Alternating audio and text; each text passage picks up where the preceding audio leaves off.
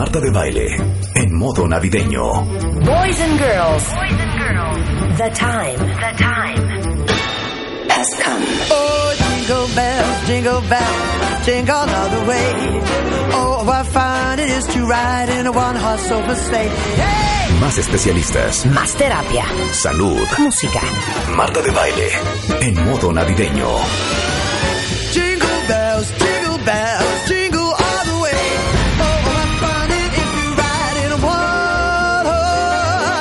Radio.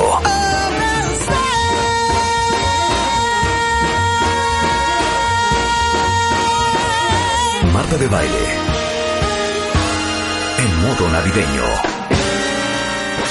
Estás escuchando lo mejor de Marta de Baile. Vamos a empezar con Ana Teresa Abreu, que ya está en el estudio. Y es muy fuerte lo que van a escuchar el día de hoy, cuentavientes, pero todos los días, o todas las semanas, o todos los meses, o algunas veces al año, hacemos cosas que juramos que lo estamos haciendo en bien de nuestro intestino y no te estás dando cuenta, no tienes una idea de cómo le estás dando en la torre a tu tubo digestivo.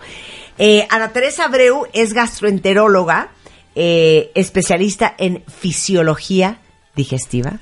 Lo dije bien. Sí, sí, sí. Fisiología Hospital Ángeles digestiva, del. Pedregal. Y Ana Teresa Abreu, que es nuestra gastro de cabecera, la gastro que hay que tener este el teléfono en el celular por lo que se ofrece. Exacto. Te lo juro que me da pena, pero cada vez que viene Ana Teresa Cuentavientes, tengo una historia que contar. ¿Qué tal? 25 de diciembre, subiéndome a un avión para irme a la vacación, y una de mis hijas, mamá, me estoy muriendo del estómago, mamá, no puedo más, mamá, ya casi sudando frío, y yo a punto de tomar un avión. No, bueno. Y en Estados Unidos, a ver dónde consigues un antibiótico. Sí, no, adiós. En ese momento empiezo a whatsappear sin parar a Ana Teresa, ¿te acuerdas? Y, Ana Teresa, ¿qué hago? Gracias a Dios Spider-Man seguí en México, pudo correr a la farmacia en México para traerme los medicamentos que me recetó para la niña Ana Teresa Abreu. Pero bien. relevo. To- sí, pero todos necesitamos una Ana Teresa Abreu. Totalmente. En nuestras vidas. Una angelita de nuestro estómago. Eh, Una angelita en nuestro Está estómago. bueno. Hoy vamos a hablar de 10 cosas que hacemos, pero que realmente, o sea, que hacemos pensando que son buenas para nuestro organismo y que repercuten en nuestro tubo digestivo. ok. y que dices, ay, ¿qué tiene? Esto es lo que hay que hacer. Claro. Esto es lo bueno. A mí me dijeron que A es lo mí me dijeron. esto se vale. Me lo dio mi mamá. Sí, Lo hacía mi abuela. claro. ¿No? Y no, no es así. Número uno, ahí les va. Número uno, quiero evacuar todos los días Ajá. porque es lo mejor y es lo más sano. O sea, quiero ir al baño todos los días. Y puedo usar laxantes. Ah, Y ok. usar- claro. Hay gente que usa laxantes porque necesitan evacuar todos los días como una idea fija de qué es lo sano. Claro, Evacuar claro. todos los días. Pero realmente tenemos una periodicidad de evacuaciones. Lo que es normal es evacuar más de tres semanas, digo, al revés, perdón, más de tres días a la semana, que tengas satisfacción después de evacuar y que la evacuación sea una pieza suave de bordes lisos. Perfecto. Bristol, una o varias. cinco. Bristol cuatro o cinco, sí, Ok, tres, cuatro. Sí, Bristol cuatro cuatro o cinco. Muy bien. Pero, Pero tres veces por semana, hija. sí, como mínimo. Como mínimo. Sí, mínimo. Tres veces por semana. Esto de alguna manera es, de- lo podemos decir de otra manera. Un día sí, un día no. Claro, un día sí, un día no, o no sea, pasa no todo nada. el mundo va al baño No todos los días no. y están bien. Y hay gente que va tres veces al baño después de cada comida y también son normales si están, si ese es su patrón habitual de evacuaciones. Claro. Pero no porque no vayas a diario vas a tomarte un laxante que sí tiene repercusiones y ahí vienen las repercusiones. Pero espérate, A eso ver. es diferente a estar estreñido. Claro. A ver, una cosa, ahorita explica, una cosa es no ir al baño diario y, Y otra otra ser cosa estreñido. es estar estreñido. Entonces, ¿cómo es ser estreñido? Ser estreñido es ir menos de tres veces por semana, hacer canicas duras o canicas en una apelotonadas en una pieza que te cuesta mucho trabajo sacar. Bristol 1 y 2. Ok. Y tercera condición que no tiene satisfacción. El escenario, por ejemplo, puede llegar una persona que te diga, fíjate que voy cinco veces al día, pero todos los, eh, eh, to- en cada momento en el día hago canicas chiquititas. Pues estás estreñido. No, pero hago cinco veces al día. Estás No, estreñido, estreñido, porque claro. haces canicas y por rebosamiento estás tirando caniquitas. O sea, En- caniquitas eh, son heces deshidratadas. Sí. Sí, duras. Como bolitas eh, de chivito. Les llamamos esíbalos, pero la, pero la, la similitud con las bolitas de chivito son Ahora, iguales. ¿por qué esas en bolitas de chivito? Porque el colon chupa agua. Entonces, le- jala el agua que hay en, en la materia fecal, en el residuo, de lo que ya no va a querer tu organismo. Entonces, sigue, de aquí a que transita casi metro y medio, dos metros de, de intestino grueso, sigue chupando agua. Y si tú no, este, no logras la evacuación o no llevas a cabo la evacuación, el colon la sigue deshidratando y se va haciendo cada vez más dura, más dura, más Nos dura. dura, claro. ¿Y por qué hay colons que deshidratan las heces y No. colons que no deshidratan las No, no, no, no, heces? Todo el colon no la deshidrata, to- le jala el agua. Déjale el agua. eh, porque la necesita el organismo, también obtiene líquido de, de- de ahí y solo va dejando un residuo. Claro, pero ¿por qué hay gente a la que no nos pasa eso? Porque tienes un buen tránsito intestinal, porque tomas una buena cantidad de agua y porque comes fibra y la fibra mantiene el líquido en la materia fecal, y entonces tienes evacuaciones satisfactorias, bonitas, Bristol 4. Ay, sí, es Entonces, soy una- feliz. Hay una gran diferencia entre ir poco al baño y estar estreñido. Claro. Entonces todo el mundo dice, no, pues como no voy al baño diario, me voy a meter como yo, de ver. chavita. Para ir a la playa, seguro. Ya sabes, o sea, hijo, hay que irse a Acapulco el viernes. No, pues ¿qué hago para ir un poco más delgada y con la panza plana? ¿Qué hacías? Y había una cosa en aquel entonces, a ver si ustedes se acuerdan, cuentavientes, espantosa, que era una pasta que venía en un bote que se llamaba tamarine. El tamarine, Entonces claro. te tomabas dos cucharadas soperas de tamarine. Y órale, casi riájatelas. Me muero la noche anterior. Esos son laxantes osmóticos. Y algunos de algunos laxantes tienen algo que se llama eh, son laxantes irritativos que tienen hierbacén y ahí es donde vamos en el efecto adverso. Hay personas que de diario toman hierbacén, hojacén, incluso en comprimidos o en, en- en presentaciones y no bajo una pres- eh, este, prescripción médica. ¿Y qué te ocasiona? Eh, sí te irrita el colon y acabas teniendo una evacuación falsamente diarreica o sea, o falsamente suave porque no es tu tránsito habitual. Tiene el efecto farmacológico. o sea, ¿qué hace esa hoja? Eh, irrita el nervio, irrita un nervio que, que- que- que está en, el- en nuestro tracto digestivo, en concreto en el colon, que se llama nervio mientérico o plexo mientérico, pero no solo lo irrita, lo va deteriorando. Entonces, cada vez vas necesitando más dosis de este laxante irritativo para poder tener el efecto de evacuación. O sea, está bien usar esa hoja, De manera aislada, pero siempre y cuando esté bajo prescripción, eh, de manera aislada cuando vas a viajar, cuando no tienes, cua- casi siempre cuando viajamos nos estreñimos, como un rescate. Ok, pero entonces, ¿cuáles palabra. son los tipos de, de laxantes? Hay laxantes irritativos, hay laxantes que llamamos osmóticos, que son los mejores. Los laxantes osmóticos son los que jalan el agua hacia el interior del intestino, la mantienen ahí y el excremento sigue estando hidratadito. Ok. Eh, y hay otro tipo de, la- de- de medicamentos que no te, no te laxan como tal, porque no tienen un efecto laxante, sino que actúan a nivel de la musculatura del, del colon y esos favorecen que tengas movimiento intestinal sin irritar ni la mucosa ni hacer un, un- un- ni estar actuando Para sobre el nervio. Claro, para que se mueva, pero es normal, lo que es normal es evacuar más de tres veces eh, por semana. Evacuaciones Bristol 3, 4 y 5, una pieza suavecita con grietas, una pieza de bordes Sí. lisos o varias piezas de bordes lisos y tener satisfacción. Ahora, dijiste irritativos, osmóticos, Osmóticos, básicamente, básicamente. básicamente. Obviamente, un gastro que sabe su cuento, sabe si te va a recetar irritativos osmóticos o siempre te receta osmóticos.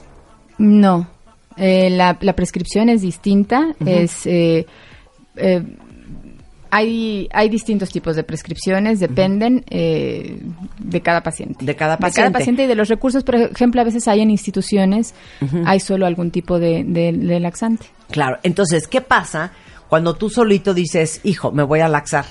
O te voy a decir, ya no médico. Que te, hay, hay una, farmo- una famosa eh, hierba, este, un, un, un- ¿Un una- té o qué? Hay ¿Cuál? un té, ¿Cómo se llama?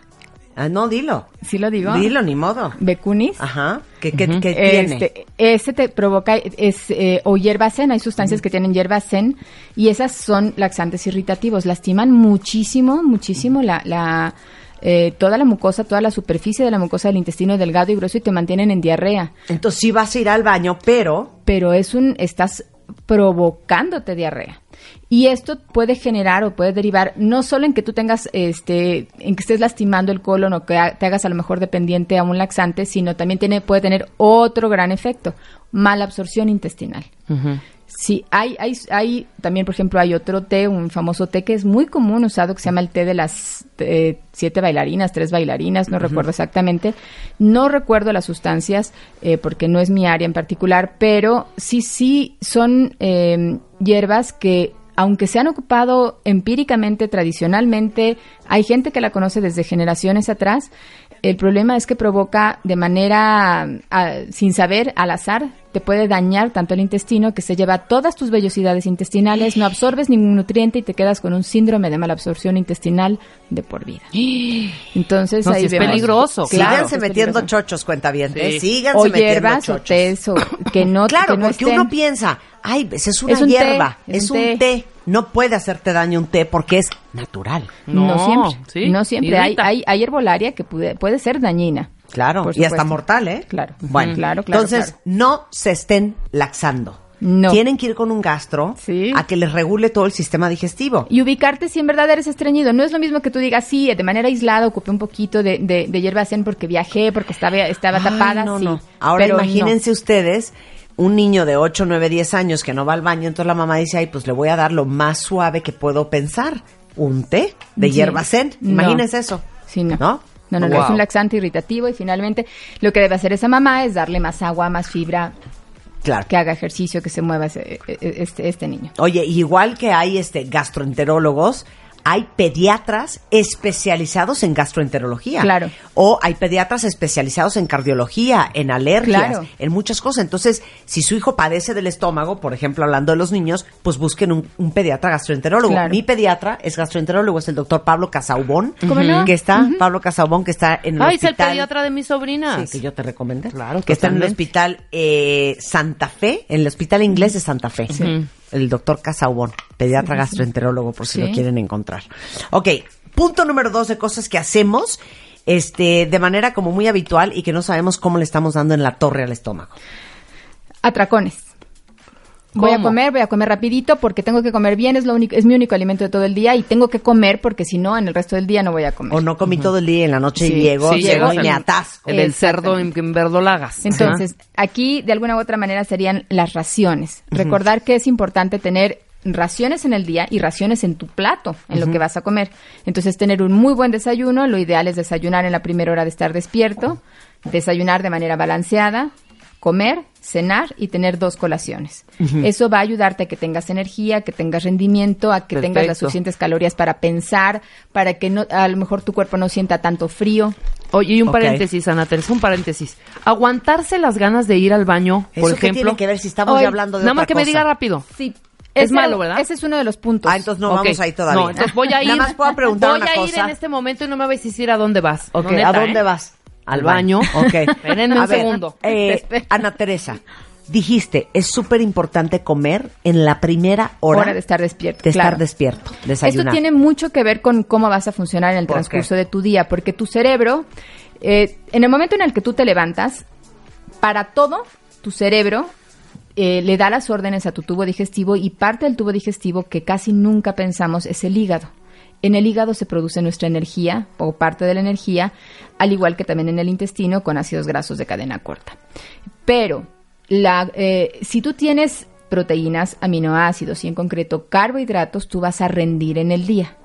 Al abrir los ojos, gastaste energía. Al rascarte la cabeza cuando te estás despertando, al estirarte, al bostezar, estás gastando energía. Si tú sales de tu casa después de una hora, a lo mejor ya, hici- Sí, ya, ya te bañaste, ya ya te bañaste, te pelo, ya te vestiste, ya te maquillaste, te fuiste, vestiste, te hiciste el nudo, la corbata, gastaste todo. energía, pensaste, gastaste energía, parpadeaste, te pintaste, todo, gastaste energía. Y el cerebro dice, Marta no me ha dado de comer en, en, en, en esta hora y yo le De estoy en dando 12 energía. horas, ¿no? Sí. Yo le estoy dando, yo, yo le estoy dando energía que hay de reserva en el hígado. Cuando tú le llegues a dar alimento después de esa hora de estar despierta y funcionando, entonces el cerebro dice, vamos a mandar lo que Marta me está dando de comer de su, eh, del tubo digestivo, lo vamos a mandar a una vía muy especial, que es una vía de reserva. Entonces, por eso entiendes ahora que muchos de los gorditos comen una o dos veces al día y nunca desayunan. El desayuno es bien importante. El cerebro piensa distinto si ya bostezaste, ya te estiraste, te bañas, te bajaste y te comes, haces un buen desayuno balanceado donde tengas proteínas, tengas eh, lo usa para energía y, no lo usa en pánico de, híjole, quién sabe a qué hora me va a dar de comer otra vez, reserven.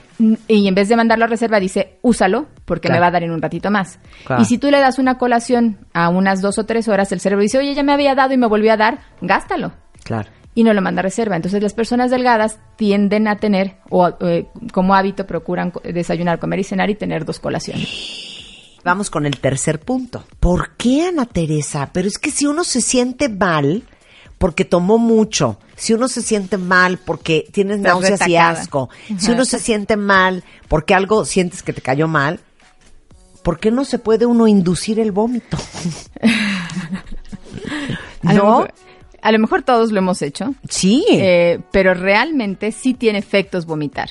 Ajá. Cuando tú vomitas es un mecanismo de defensa de tu organismo, pero es un reflejo, es como tal, el organismo te da la orden y te dice, por favor, sácalo. Y entonces hay un arqueo, no necesitas meterte tú el dedo, hay un arqueo que viene desde tu propio organismo por una orden del cerebro y puede haber como tal un vómito. Pero, la- pero que tú te provoques el vómito finalmente... eh, Vas a lograrlo, sí lo vas a lograr, tal vez vas a sacar algunas cosas, tal vez vas a sacar algunas toxinas, no lo sé si en verdad algo te cayó mal, pero fíjate que vomitar puede implicar un esfuerzo tan grande que desgarra la mucosa del esófago. Y eso y puedes acabar en un sangrado o en una hemorragia del tubo digestivo que es un sangrado eh, secundario a esta rasgadura que se llama sangrado de Mallory Weiss. Y realmente acabas en una urgencia porque te tienen que hacer una endoscopia de urgencia y a veces inyectar sustancias que favorezcan que deje de sangrar ese desgarro de la mucosa. ¡Cállate! Sí. Bueno, Entonces puedes... yo conozco a alguien que tuvo eso.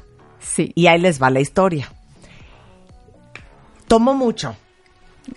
Esa persona tomó mucho. Y no está acostumbrado a tomar. Y en eso dijo, me siento pésimo, se puso a vomitar y, Y de repente sangre. era sangre Fresca. roja. Eh, Roja, fresca, No rutilante. saben qué cosa impresionante. coágulos. Qué cosa Claro, más impresionante. Claro. Eso se llama síndrome de, síndrome de Mallory. Weiss. W Mallory E. I S S. Y es que se rompió qué? Se rompe la mucosa y se llegan a veces a, a- a- pero es que es tal el arqueo que se desgarra como tal la mucosa. Claro. Y sí, por supuesto, puede ser una verdadera urgencia, una verdadera urgencia endoscópica. Y eso pasa más cuando el vómito es natural o cuando el vómito es inducido. En cualquier vómito. Ajá. En cualquiera. Cállate. Pero si tú estás favoreciendo el vómito, por supuesto que vamos a favorecer o tenemos un mayor riesgo de. De que te dé. Además, cada que vomitas, cuando vomitas, tu estómago produce ácido y entonces empiezas a tener erosiones también dentarias. Puede- puedes tener enrojecimiento la de la que garganta. tiene bulimia, Ah, ¿no? Exactamente. Eh, las personas que tienden, o sea, que tienen estos trastornos de conducta alimentaria como bulimia, tienen erosiones dentarias, se les, se, se- se les descomponen sus dientes porque el ácido que viene desde el estómago finalmente está en contacto en la cavidad oral.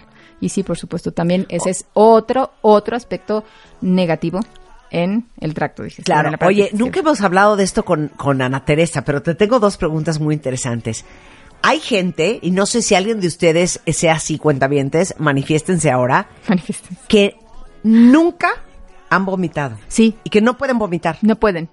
¿Cómo de es ellos, eso? Uno de ellos es mi hermano. El día que si tiene que vomitar se muere, ¿eh? O sea, ¿Por se, qué? Se muere.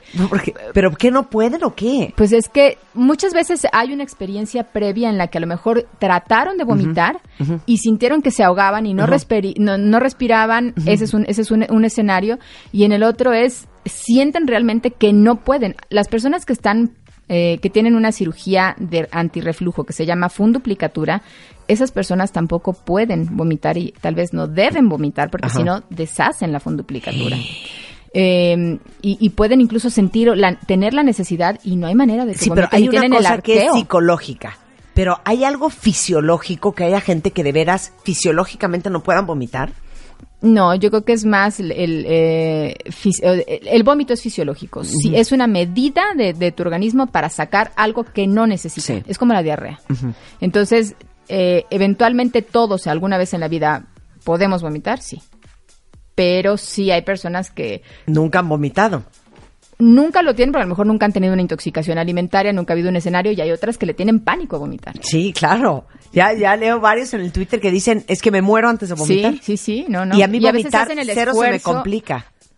Hay- incluso hay personas que se podría decir no saben vomitar. Sí. Que No, yo sé hacen- vomitar muy bien. Hacen el esfuerzo, en el esfu- se, re- se les revientan todos los capilares de Ay, la no, cara, no, no, no, no, se no. ponen y hacen un esfuerzo impresionante, pero a la vez detienen y, y- y- y- y de- y deprimen el diafragma desde el punto de vista de respiratorio y no logran el vómito. Bueno, con esto hacemos una pausa rapidísimo. No se vayan, ya volvemos.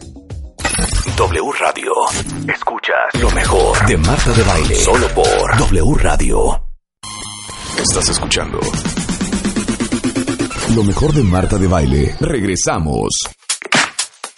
Oigan, estamos de regreso en W Radio y estamos hablando y aprendiendo sobre nuestro estómago, nuestro, nuestro tracto digestivo, como le diría Ana Teresa correctamente, con Ana Teresa Abreu, que es gastroenteróloga y es especialista en fisiología digestiva.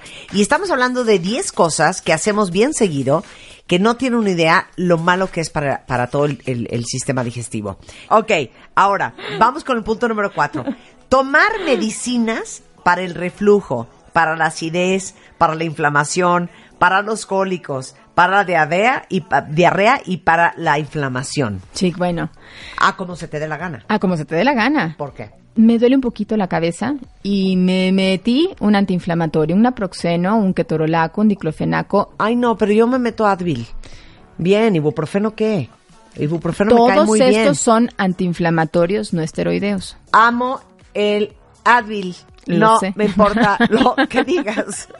Pero finalmente lo que hacen es irritar la mucosa del estómago, pero no de manera directa. La gente piensa que es, me la tomé, cayó en la pancita y ahí en la pancita me, sí, la, me lastimó. sí. No es cierto. Sí. Lo que pasa es que estos medicamentos pasan al torrente sanguíneo, actúan este, a nivel de unas sustancias, el término son prostaglandinas, y en concreto lo que hacen es erosionar hasta ulcerar la mucosa. Y entonces es frecuente que, que los pacientes te digan, es que estoy obrando negro o he vomitado sangre fresca y a- ante el interrogatorio tú les dices, pero bueno, estuvieron tomando Claro. diclofenaco, ketorolaco, naproxeno, ibuprofeno, cualquiera de estos medicamentos que son analgésicos, aspirina, y te dicen sí. Entonces, el escenario puede ser solo una gastritis erosiva, algo muy leve, muy, muy leve. El escenario peor, el cruento y el espantoso es que fuese una úlcera. Y por supuesto, no es lo mismo hablar una úlcera que es pequeñita, hablar de un boquete que está prácticamente perforando tu estómago. Pero tú me dijiste un día una cosa que nunca se me va a olvidar, jamás nunca. Porque yo lo hacía muy mal. ¿Quién de ustedes se mete las pastillas con dos gotas de agua? No, pues no. Me dijo Ana Teresa, pésimo. Sí, no. No, no, ahí te lesionas la mucosa del esófago. O sea, hay que tomar las pastillas con muchísima agua. No, tomarlas ¿Pero con los de- las, tomarla con el volumen de agua suficiente para Sí. que pasen del esófago, Ajá. o sea, de tu boca al esófago y del esófago al Sí, yo estómago. creo que a mí se me quedaban pegadas en la tráquea. Hay gente que tiene dolor torácico, dolor torácico, hacen hasta espasmos y cuando se hace un estudio endoscópico se encuentra la mucosa erosionada y es por un, y es por una pastilla. Claro, pero también hablaste de la gente que toma cosas para el reflujo, para la acidez, Sí. para la inflamación, para la colitis. Hay personas que se autodefinen con gastritis o con reflujo. Sí. Y entonces tienen un pequeño síntoma y emplean eh, inhibidores de bomba de protones. ¿Qué son? Omeprazol, lansoprazol, pantoprazol, rabioprazol, esomeprazol. ¿Qué es lo que sucede? Los, los son medicamentos muy buenos, pero tienen su indicación para Claro. tomarse y cómo tomarse. Hombre, y el ibuprofeno y el naproxeno, son paracetamol, son maravillosos. Son muy buenos, claro. Sí. Tienen su indicación. No es hablar Sí. mal de ellos, sino es decir, tienen su indicación, no te autoprescribas. Tomar inhibidores de bomba de protones, hay algunos estudios que nos dicen que sin una indicación, un tiempo, un, un- un lapso, eh, voy a desmentir ahorita Sí. ese gran mito ese- o romper ese paradigma de que dicen que si los tomas frecuentemente te va a dar cáncer. No. Está más que demostrado con estudios científicos, eh, incluso recientes estudios que realmente no te inducen cáncer gástrico. Pero sí te inducen, por ejemplo, si, lo, si los mal tomas, eh, los, los, los tomas a tu conveniencia, a tu, a tu yo creo, lo que puede ocasionarte es que tengas una pobre absorción de algunas sustancias, a poca absorción de algunos medicamentos, por ejemplo, las personas que tienen problema de tiroides, si se toman un supresor de ácido antes, la hormona tiroidea que están tomando no les va a funcionar. Les digo que es lo malo del sistema de salud aquí en México, que yo que veo mucha tele gringa y muchos anuncios gringos, cuando Muchos los ves de te cae el 20. Sí. Pero como en Estados Unidos no importa que van a anunciar, llámese una aspirina, llámese un antidepresivo, Acuda a su tienen, médico. claro, no, pero tienen por ley que decir cuáles son todos los efectos secundarios. Entonces, cuando ves esos anuncios y empiezan, por ejemplo, un antidepresivo, antidepresivo para la gente que está triste, si te sientes melancólico y echan todo el choro, al final del anuncio empiezan, si usted empieza a sentir este náuseas, vómito, cansancio, Boca si tiene sí. problemas hepáticos, si le sangra el riñón, Sí. si tiene infección, esto te dan una lista Y haces conciencia. que haces conciencia de que cualquier medicina, por más maravillosa que sea, Puede tener efectos puede adversos. tener efectos Claro, adversos y por eso es tan importante no automedicarse. Entonces, con los inhibidores de bomba de protones, ¿te quitan a lo mejor la gastritis? Sí. Pero ¿por cuánto tiempo lo vas a tomar? Un día, porque además lo mal toman. Sí. Eh, lo toman un día y después se les olvidan 20 días y después otra vez un día. Y lo que están haciendo es, realmente no están cicatrizando la mucosa, están abusando de, de un medicamento. Estás jugando. estás jugando con tu organismo Sí. y además no eh, puedes evitar la absorción de algunas sustancias de medicamentos que sí tienes indicados o bien puedes favorecer que no se absorba por ejemplo calcio que no se absor- eh, eh, o que o que proliferen incluso bacterias eh, en, en tu pancita que pasan hacia el intestino y eso se llama sobrepoblación bacteriana Deja de estarme medicando, Rebeca. Cada ¿Por vez que vengo al programa Ana Teresa y la voy a acusar enfrente de todo el mundo y No, no digo, es cierto. "Ay, Al hija, contrario. tengo un hoyo en el estómago, tómate un Dexivant. El Dexivant es lo más. es maravilloso No, es, Es lo maravilloso. máximo el maravilloso. Dexivant. Pero eso es muy bueno para... Es muy bueno. Cuando ¿Para- sí tienes qué? gastritis. para tan, bueno, acidez. te sirve te sirve en reflujo en reflujo en reflujo como tal diurno en reflujo nocturno te sirve eh, para cicatrizar es la verdad es un muy buen producto pero bajo una prescripción y una indicación Rebeca, me siento mal. Tómate una ranitidina. O sea, no sabes cómo prescribe esta mujer, Ranatadina ¿eh? ya no. Dexivant. De- Dexivant. me duele. No, pero sabes que yo sí te voy a decir de qué abuso. Tengo miedo. ¿De qué? Libertrim. Amo el Libertrim. Pero sí, sí abusamos. Abusamos del Libertrim. Yo Libertrim y ¿sabes qué otra cosa? El Pepsane. El- el Abuso Pepsane. mucho del No, Pepsane. yo abuso del Libertrim y Fíjate. del, del Riopan Pepsane y del Dexivant. por ejemplo estos, estas sustancias que mencionaron ahorita tienen dimeticona o simeticona que es un antigas es un anticarminativo y ese en particular no tiene efectos adversos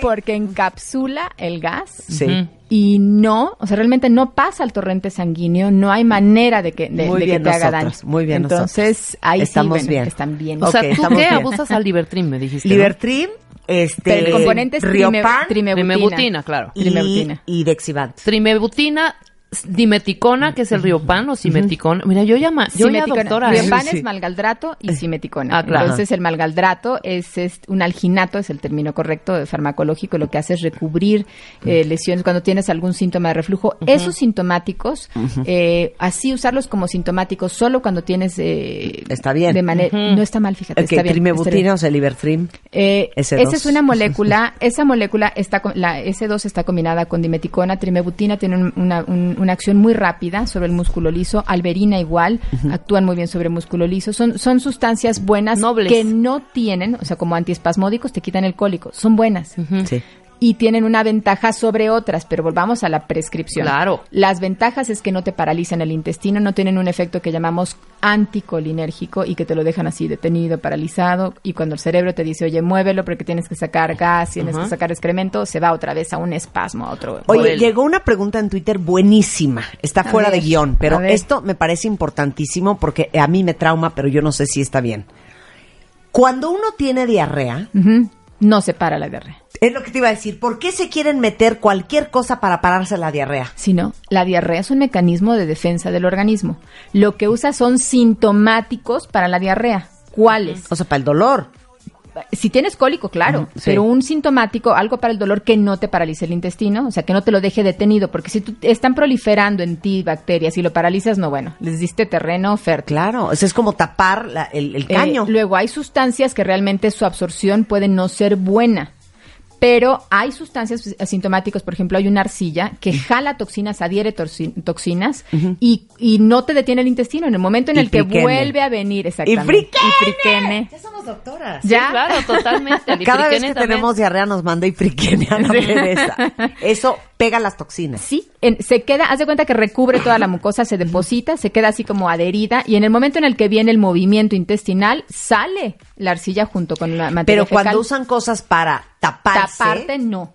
Estás evitando que salga todo ese horror que traes Desde del toxinas, bacterias, Claro. te estás deshidratando, o sea, hay todo un fenómeno este alterno en la Digo, diarrea. no le vamos a dar en la torre a los medicamentos que tapan, pero ustedes ya saben cuáles son. Y un aspecto muy importante en diarrea, si sale líquido, entra líquido. Esa es una ley desde que, desde el primer día de nacido hasta el último día de tu vida. Si tienes diarrea, entra líquido por la boca.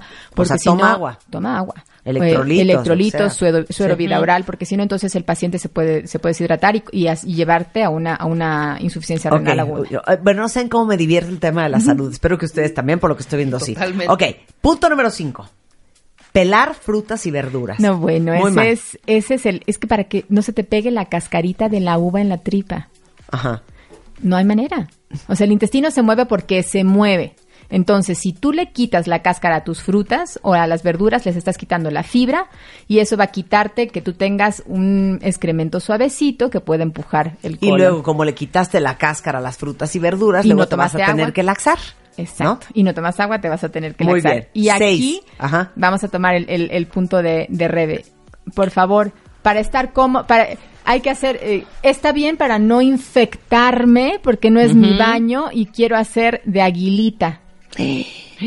¿Pipí o popó? Las dos. Primero, uno, lo importante es siempre respetar tu reflejo de evacuar. ¿Quieres evacuar o quieres orinar? Respétalo. ¿Por qué lo vas a dejar? Fomentas infecciones de vías urinarias o haces que el excremento se seque y hagas piedras al rato, tengas dolores. Pero a de aguilita, ¿cómo logras una satisfacción? Siempre queda líquido en la vejiga para orinar y cuando haces, tratas de defecar de aguilita, pues el- no hay manera de que se exprima adecuadamente. Bueno, es que pipí. el- Sí. Te lo juro que sea manera. Pipí, no. Popó de aguilita nunca he hecho, ¿eh? No, sí es muy difícil. Pero pipí es muy fácil. Hijo, sí, me da una pena este programa. Sí. Hijo, perdón, porque todo el mundo se agarra, entera de lo de todo el mundo. ¿Sabes qué puedes hacer como pipí? Por ejemplo, yo jamás me siento en un baño en público, nunca. No le pones papel, no pones... No, yo tampoco, no, pero- prefiero mi mi técnica es cierro la puerta, Sí. me agarro de la puerta. No inventes. Sí, me agarro de la puerta así, colgadita, o así así. Ajá. Entonces ya tienes ahí presión, ya Es estás que tú eres bien alta, hija. Yo no, no hay manera que me Claro. agarre de la puerta. claro, me hago tú en no el puedes, piso. como decía mi abuela, de candelero. De candelero. No, así, clic, clic, clic, sin sentarse. O sea, pero eso yo creo que es una tradición Yo- familiar. pero a ver, ¿cuál es el problema de hacer taguilita? No me has dicho. La musculatura que tenemos en, en lo que es el piso pélvico finalmente no hace un esfuerzo adecuado y podemos justamente inducir problemas, eh, algo que se llama anismus, que es o disinergia del piso pélvico, son los términos médicos, pero lo que hacen es que tú no tengas un adecuado esfuerzo eh, evacuatorio, no logres la satisfacción de evacuar, no salga la pieza que tiene que salir completa, por favor. Entonces, eh, eso, eso es lo que tiene, lo que tiene que ver. No vas a, vas a favorecer que tengas excremento seco, vas a favorecerte cólicos, vas a tardar a lo mejor 500 años en el baño, eh, te puedes fisurar, puedes favorecer por estar pujando hemorroides. Esos son los efectos que no son los idóneos. Claro. Pero bueno, sí. Una medida, mira, yo la verdad eh, la, la llevo a la práctica de manera familiar, incluso, Sí. o sea, es mi hijita desde que estaba chica es siempre tengo unas toallitas húmedas en mi bolsa, limpio, pongo papelito, siéntate. O compren Lysol cuentavientes, también, eso es muy bueno. Y Rosén de Lysol. No hay nada más padre que el Lysol. El, todo, o sea, pero pero si te sientas, estás adoptando la postura correcta. Claro. Y vamos con el punto número 8. Delicada Beber. Rebeca. Para Rebeca. Beber. de más. Beber, beber, beber La última vez que tomé champaña, bueno, me escapé de morir. Sentí, hija, una antorcha en el estómago. sí. Sí, hija, Porque pero yo es una, que el es una azúcar, copita nada más. el azúcar de la champaña Son las bubbles, no las- no. Sí. No, bueno, casi me muero. Sí. No, de veras casi me muero. Me metí, o sea, 26 sobres de Riopan. Muy mal, ¿verdad? Bueno, pero además ¿Qué quieres? ¿Que te hable a las 2 de la mañana a preguantarte? Güey, mira, no, porque no, no, porque te iba a no, decir, no, no, no. toma tu La champaña, champaña claro, es mortal para la gente que tenemos acidez. A ver, ¿qué pasa con la bebedera de más? Si tomas, si tu estómago está en vacío y tú tomas alcohol, Te lo ahogas, que vas- número uno. Bueno, exacto, te, se- te sube rápido. Pero además lo que vas a tener es, eh, vas a irritar la mucosa gástrica, vas a irritar la mucosa del estómago y con eso vas a favorecer entonces una gastritis que te duela. No, espérate, a ver. Estómago vacío. Ajá. Te Llega metes dos shots de vodka o de tequila, como toma se Rebeca. te subió. Se te subió, aparte. Pero ¿por qué se sube tan rápido cuando tienes el estómago vacío? Primero porque no hay nada que neutralice, pero la, la razón previa a ese primero es porque somos mujeres. Las mujeres Exacto. no producimos en el estómago la enzima que se llama deshidrogenasa alcohólica que la metaboliza al hígado para que eh, tenga el efecto, o sea, no la, no, no la Para degradamos. contrarrestar. No, la de- no degradamos. degradamos el alcohol igual que los hombres. Igual- los ¿Cómo se llama? Deshidrogenasa alcohólica. Deshidrogenasa alcohólica. Y Las la mujeres se produce en el producimos menos. estómago. Hay, gente, hay mujeres que producen menos o que producimos menos y hay mujeres que no producen nada. Te digo una cosa, yo no produzco nada.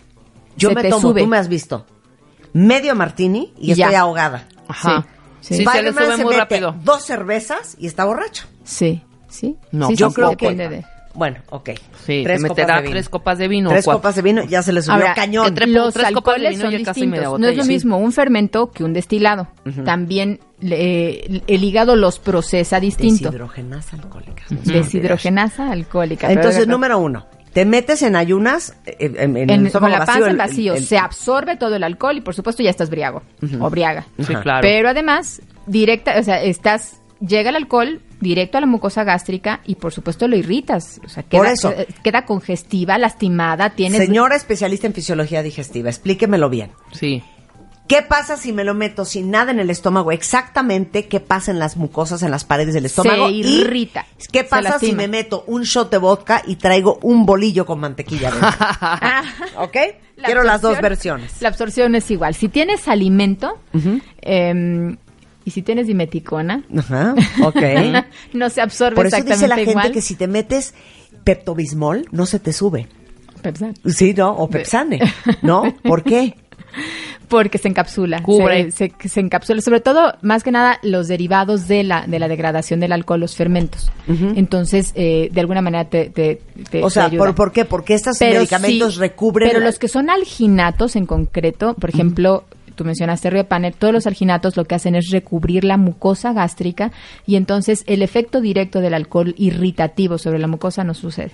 O sea, el Y río no se absorbe antes, igual. no no se absorbe igual, se absorbe menos. O sea, porque el alcohol pasa al torrente menos. sanguíneo por las paredes del estómago. No, pasa al, del torrente sanguíneo pasa al hígado y, el, hí- y en el hígado se metaboliza. Claro, hija. Y de ahí se te va, por No, supuesto, espérate, cerebro no, y espérate, todo. ya me enredé. Cae el vodka en mi estómago. Sí. ¿Por dónde se absorbe? La mucosa gástrica lo absorbe y de ahí pasa a la circulación Ah, portal. Esta circulación portal es por la vena porta, pasa, pasa directamente al hígado y por supuesto el alcohol es un...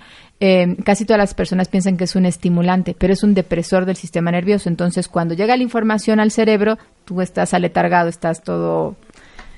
Cuando estás borracho, estás... Abrutado. Exacto. Más que estimulado, no estás cosa. enlentecido. Exacto. Claro. Ahora, para los que no tomamos, si tenemos que tomar, Procura que sea no con un sé, alimento. no sé bajo cuál circunstancia tendría yo que tener que tomar. Pues tienes Pero que comer bien y me, echarte me- tu vodquita. me meto un riopan y ya no me va ni a dar en la torre al sistema digestivo, ni se me va a subir. A lo mejor, exacto, no tienes tanto daño a la mucosa en- en- a, nivel de tubo digestivo, pero siempre va a haber absorción este, que va a pasar al torrente sanguíneo de, de una u otra manera. No, eso, o sea, no lo puedes evitar. Por eso, pero si no quiero se te tomar, sube mucho. quiero tomar champaña. Y la champaña me cae en las patas, porque de veras para la gente que tiene acidez y reflujo la champaña es mortal. ¿Qué podemos tomar?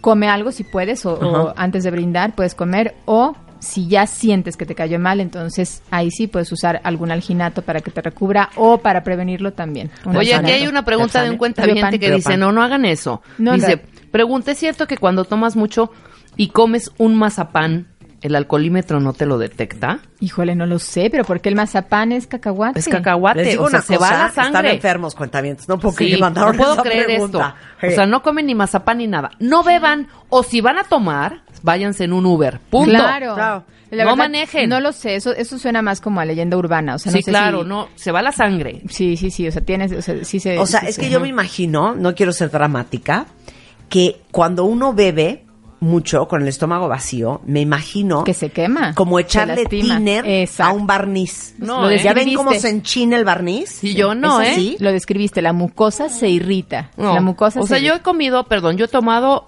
antes hago una... El tequila es aperitivo, tiene las dos virtudes. Digestivo y... Exacto, tiene las dos. Como aperitivo me echo un tequilita y no me cae como bomba. Yo creo Al que yo me contrario. echo en ayunas Pero ya- un tequila pero ya has comido no es en ayunas. Bueno, sí, obviamente desayunaste. Ajá. No, pero a si la hora de la, la eh, no, desayunaste.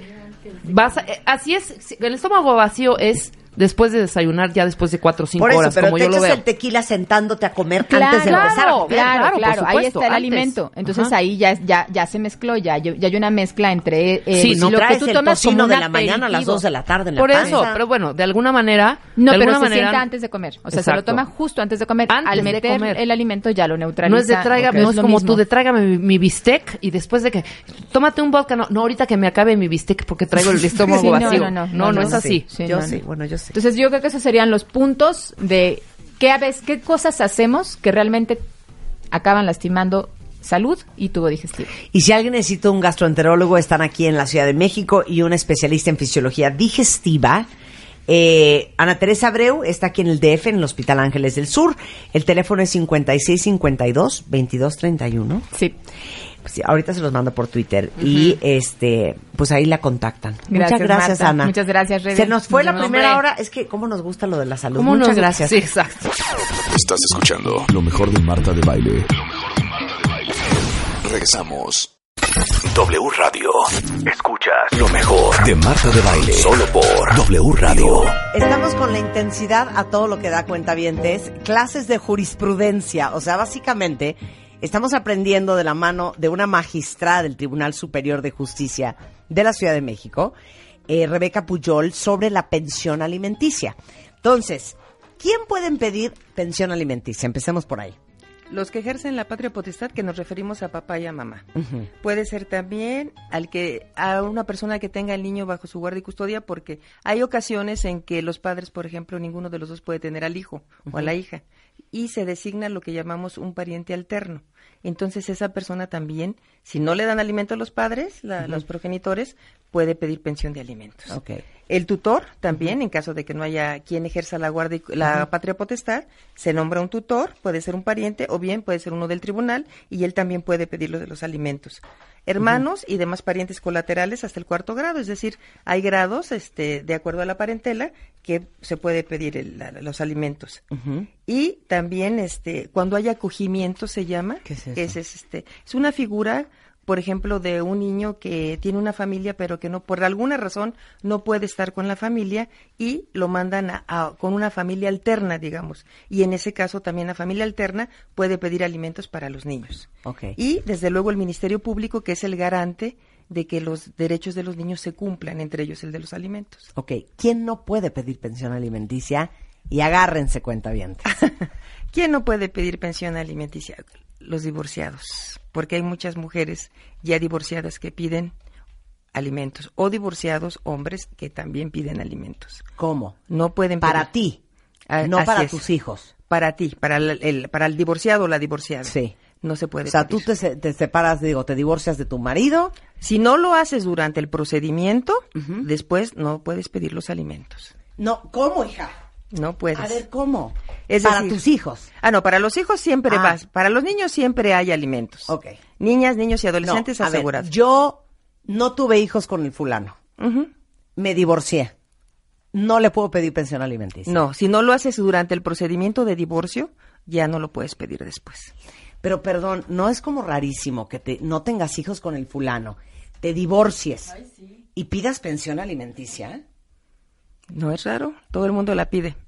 O sea, no lo puedo creer. Ni yo. O sea, no- nueva noticia. Yo no sabía. O sea, porque una cosa es tener un derecho legal y otra cosa es tener un derecho moral.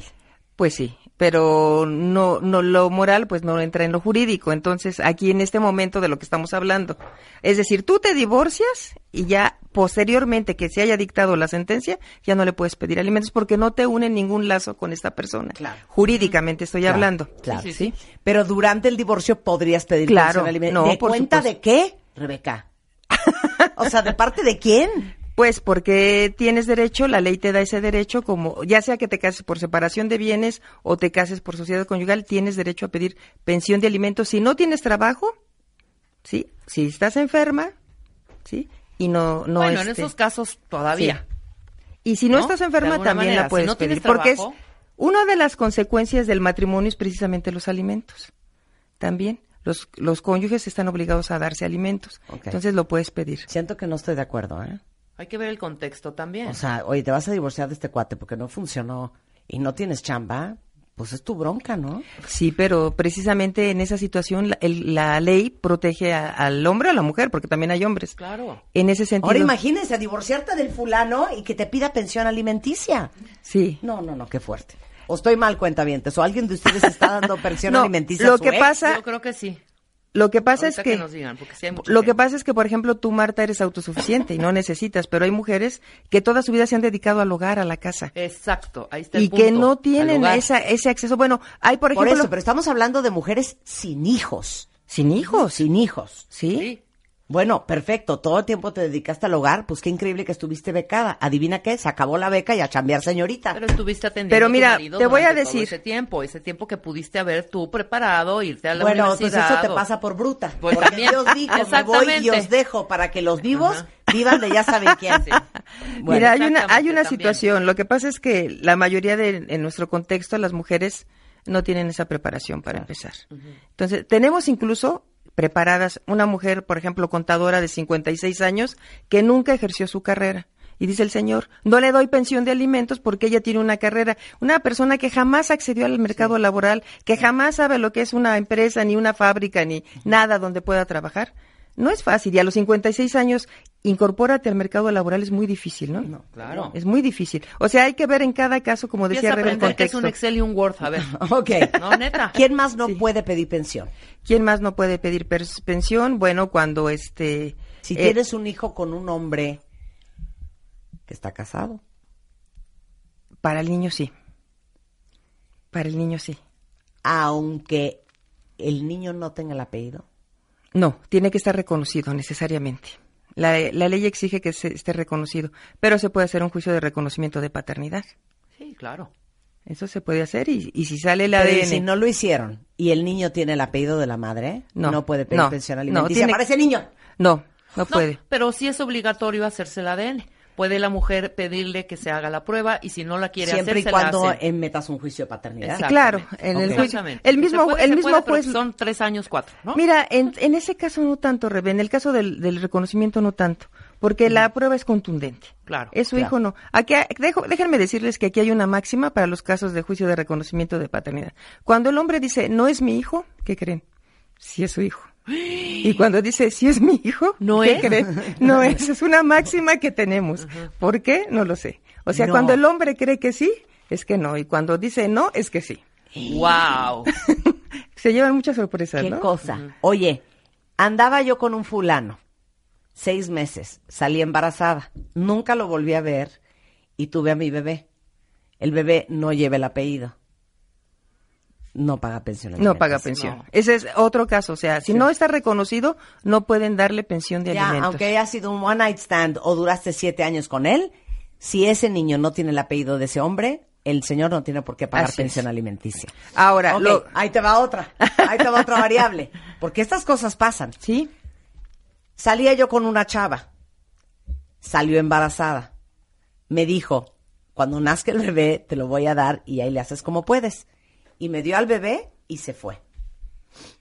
¿Ella me tiene que dar pensión Sí. alimenticia? Sí. Tengo que hacer el juicio de reconocimiento de maternidad. ¿sí? Que eso es mucho más fácil porque con la con el, la constancia de alumbramiento del hospital Claro. es mucho más sencillo, pero aún así, para, se- para seguridad del bebé, se hace la prueba del ADN y resulta que es la madre, tiene obligación de dar pensión de alimentos, si tiene trabajo y si tiene los recursos para darlo. Siempre que haya la posibilidad, Sí. se tiene que dar. Ok. ¿La pensión alimenticia es retroactiva? O sea, si llevas sin pagar pensión alimenticia desde el 2013, ¿te tienen que pagar los últimos cuatro años? Siempre y cuando la hayan fijado anteriormente, sí. A si ver, no está explica. fi- es decir, si ya hubo una sentencia donde el juez dijo, le tienes que dar el 20% a tu hijo o a tu hija, entonces sí, tiene Sí, que estar por fijada. mala leche o Y por cuatro años no, das- diste un centavo, vas a tener que pagar Así es. ese 20% mensual Así de los es. últimos cuatro años. Por eso es importante que demanden la pensión de alimentos. Es importante porque dentro de todo este contexto que tan mal que va en cuanto a la ejecución de las pensiones, sí, porque hay veces que pues a veces el señor o la señora no tiene trabajo, pero después consiguen un muy buen trabajo y se puede demandar, ¿no? Claro. Ok. Ay, te los voy a poner color de hormiga, ¿eh? Porque estoy leyendo todo lo que están diciendo en redes sociales. Sí. Hay muchísimos mujeres que dicen que el problema es que el fulano ya se fue a vivir a Estados Unidos.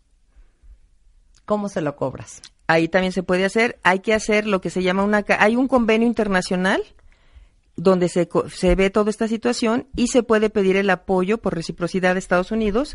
Lo mandas, esa, la mandas esa carta rogatoria diciendo que ya tiene un juicio de alimentos y que tienen que darlo. Nosotros tenemos muchos extranjeros a los que se les paga, trabajan en su país y mandan la pensión a México. ¿Y Pero sí hay que saber, hacer? claro que sí se puede hacer. La- lo que pasa es que hay desconocimiento, pero si se acercan al tribunal o se acercan a la Defensoría de Oficio, al DIF, ahí hay abogados que les pueden orientar cómo hacerlo. Claro. Ok, ahí te va una buenísima de Nidia. Si el papá no es el papá biológico, pero el niño lleva el apellido de este señor y te separas o te divorcias de él, tiene que pagar pensión alimenticia. Tiene que pagar pensión de O alimentos. sea, es que paga pensión alimenticia el que le da el apellido al niño. Así Punto. es. Nada más el que lo reconoce. Ahora sí que le- el que le puso nombre y apellido. Sí. Ahorita tenemos un- tuvimos una- un asunto en la sala donde eso su- sucedió. Nomás que ahí se llegó a un convenio. El señor dice, ya no quiero que este, él no es mi hijo por desconocimiento y quiero que ya no le den la pensión. No se puede desconocer ya un niño. Una vez que lo reconoces, ya no puedes desconocerlo. Ok, esta está buenísima. Elizabeth dice, el papá del niño se murió. ¿Cómo te cobras la pensión alimenticia? Bueno, ahí sí hay una sucesión, digamos, un juicio hereditario, para que me entienda el público. Este, se puede pedir a, a la sucesión, si él tiene bienes, sí se puede pedir esa pensión de alimentos. Sí se puede, sí se tiene que, se hace una petición ahí al juez y se, se fijan los alimentos. Es eh, incluso una obligación del juez velar que esa pensión se dé, le dé al niño. Pero hay que acudir a hacer válido Hay el derecho. hacerlo, claro. Hijo, se la están poniendo color de hormiga, Rebeca, ¿eh? Una tocaya pregunta. Marta, si ya están separados los papás, hay dos hijos, uno se lo queda la mamá, el otro se lo queda el papá, me parece un horror, no entiendo esto de que los niños los separen, pero bueno, ¿cómo procede la pensión alimenticia? Si los dos tienen posibilidades, los dos están obligados a otorgar la pensión. Si la madre trabaja y el padre trabaja, los dos. Si solo uno tiene la posibilidad, es el que da la pensión. Para los dos hijos. Para los dos hijos. Vivan eh, donde vivan. Sí. Exacto. Sí, de, acuérdate que decíamos que al tener incorporado cada quien, ahí está proporcionando alimentos. Claro. Pero eh, si no si no vive con el niño, con el otro niño, el, el otro hijo, tiene que darle pensión de alimentos. Bien. Ok, siguiente pregunta. ¿Cómo se fija la pensión alimenticia? Bien, aquí hay un criterio, digamos, unánime en los jueces de fijar siempre un 20% cuando te solicitan la pensión de alimentos. ¿Cómo lo hacemos nosotros en la sala? Nosotros lo que hacemos es, ok, fijaste el 20%, ¿cuál O es? sea, 20 de entrada. sí, o sea, eh, lo que pasa es que O sea, ese es el mínimo, ese es el mínimo, 20-25%, mínimo. mínimo. O sea, no hay que un 10, no. No, no, no, es muy raro. Un niño 50. es muy solamente que sean cuatro o cinco hijos, los jueces sí lo ponen así. Ok. Es que tienes que atender al contexto que cómo se da la, la A situación. ver, que explica todo. Por cómo lo ejemplo, sacan. si me llega una pensión de alimentos para un niño, el juez lo más seguro es que le ponga hasta un 25%. Porque en calidad de mientras el niño tiene que subsistir. Pero también hay que aportar pruebas. A lo mejor la madre dijo que no trabajaba y si trabajaba, o el padre, porque es- se da muy frecuentemente esto. No trabajo, nada más es la pensión. Entonces, juez, a veces hay jueces que fijan hasta el 30%. Pero a la hora de aportar en el juicio ya las pruebas, se dan cuenta que la madre trabaja, entonces bajan, por ejemplo, el 25%, la pensión. Eso va a depender de las pruebas que aporten las partes. Eso es por un lado. Por otro lado, también vemos el contexto. Muchas veces eh, pa- parece que, por ejemplo, nos ha tocado, es que el señor trabaja en una empresa donde le pagan 100 mil pesos mensuales, más esto, más lo otro, más lo otro. Y cuando pides el informe a la, a la empresa, resulta que no, que el señor gana 50 mil pesos, que el señor este, no tiene las prestaciones que decía. ¿Sí? Esto sí nos cercioramos. Pero además la Corte también ha dicho, para que te cerciores de todos los elementos que tienes que tomar en consideración, tienes que hacer un estudio socioeconómico. Cómo viven las partes, porque eso te da una idea también cuáles son sus necesidades, porque la ley te dice que tienes que fijar de acuerdo a cómo hayan vivido los dos últimos años. Entonces, para ver eso tienes que hacer el estudio socioeconómico y eso lo hace un trabajador social que te reporta y te dice cómo está. Por ejemplo, había un señor que decía, pues yo gano el mínimo y no tengo dinero. Trabajaba en una empresa familiar con la hermana y con, con un tío y cuando van a hacer el estudio socioeconómico tenía lo más moderno que te puedas imaginar en tecnología, lo más moderno que te puedas imaginar en aparatos de para hacer ejercicio. Tenía un gimnasio propio con una persona que gana el salario mínimo.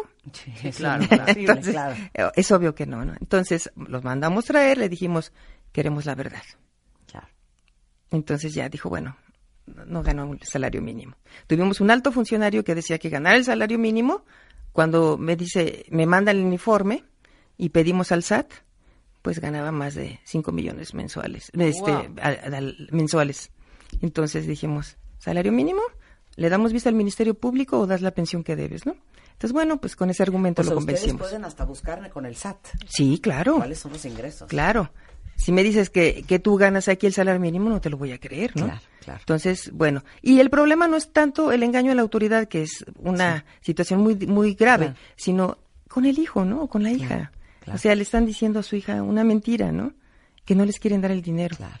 Entonces es cuando ahí en- entramos con los psicólogos Claro. para que hablen con Y, ellos. y, y eso en el caso de, de muchos hombres que quieren darle la vuelta y obviamente si hay un divorcio de por medio, ya olvídate de la vacación a esquiar, ya No, olvídate del bueno. coche, ya olvídate de todo Claro. eso.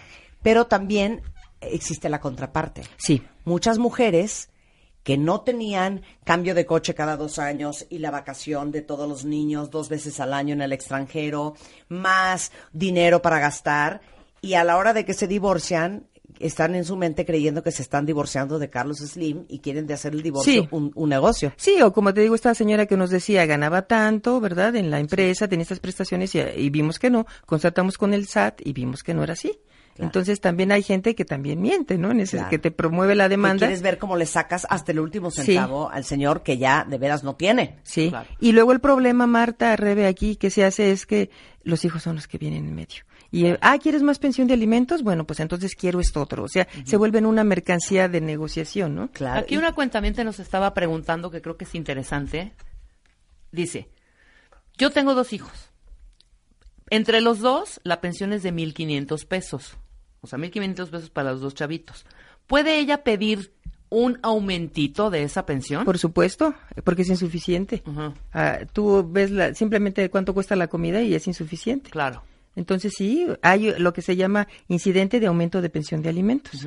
Se lo puede promover. Depende de su juicio principal. Como ya tiene fijada la sentencia, le dice al juez, la, pensión de alimentos que me fijas en 1.500 ya no me alcanza y quiero un aumento. ¿Sí? ¿Y qué tiene que hacer?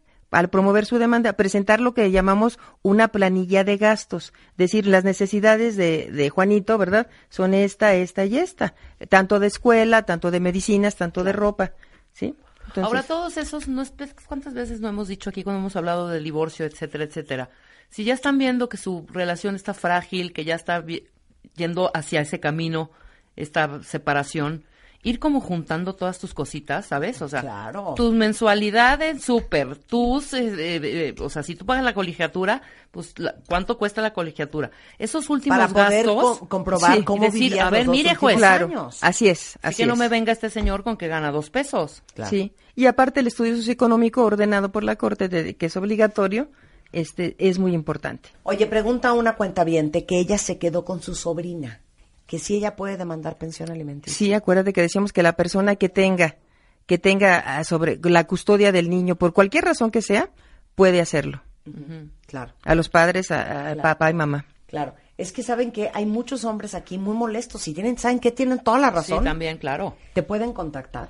Sí, claro, ahí está, claro. Damos, damos el mail de Rebeca Cuentavientes, ahí les va. Ella es eh, magistrada del Tribunal Superior de Justicia de la Ciudad de México. Está en la sala primero de lo familiar. Se llama Rebeca Puyol. Y la encuentran en rebeca.puyol.yahoo.com.mx.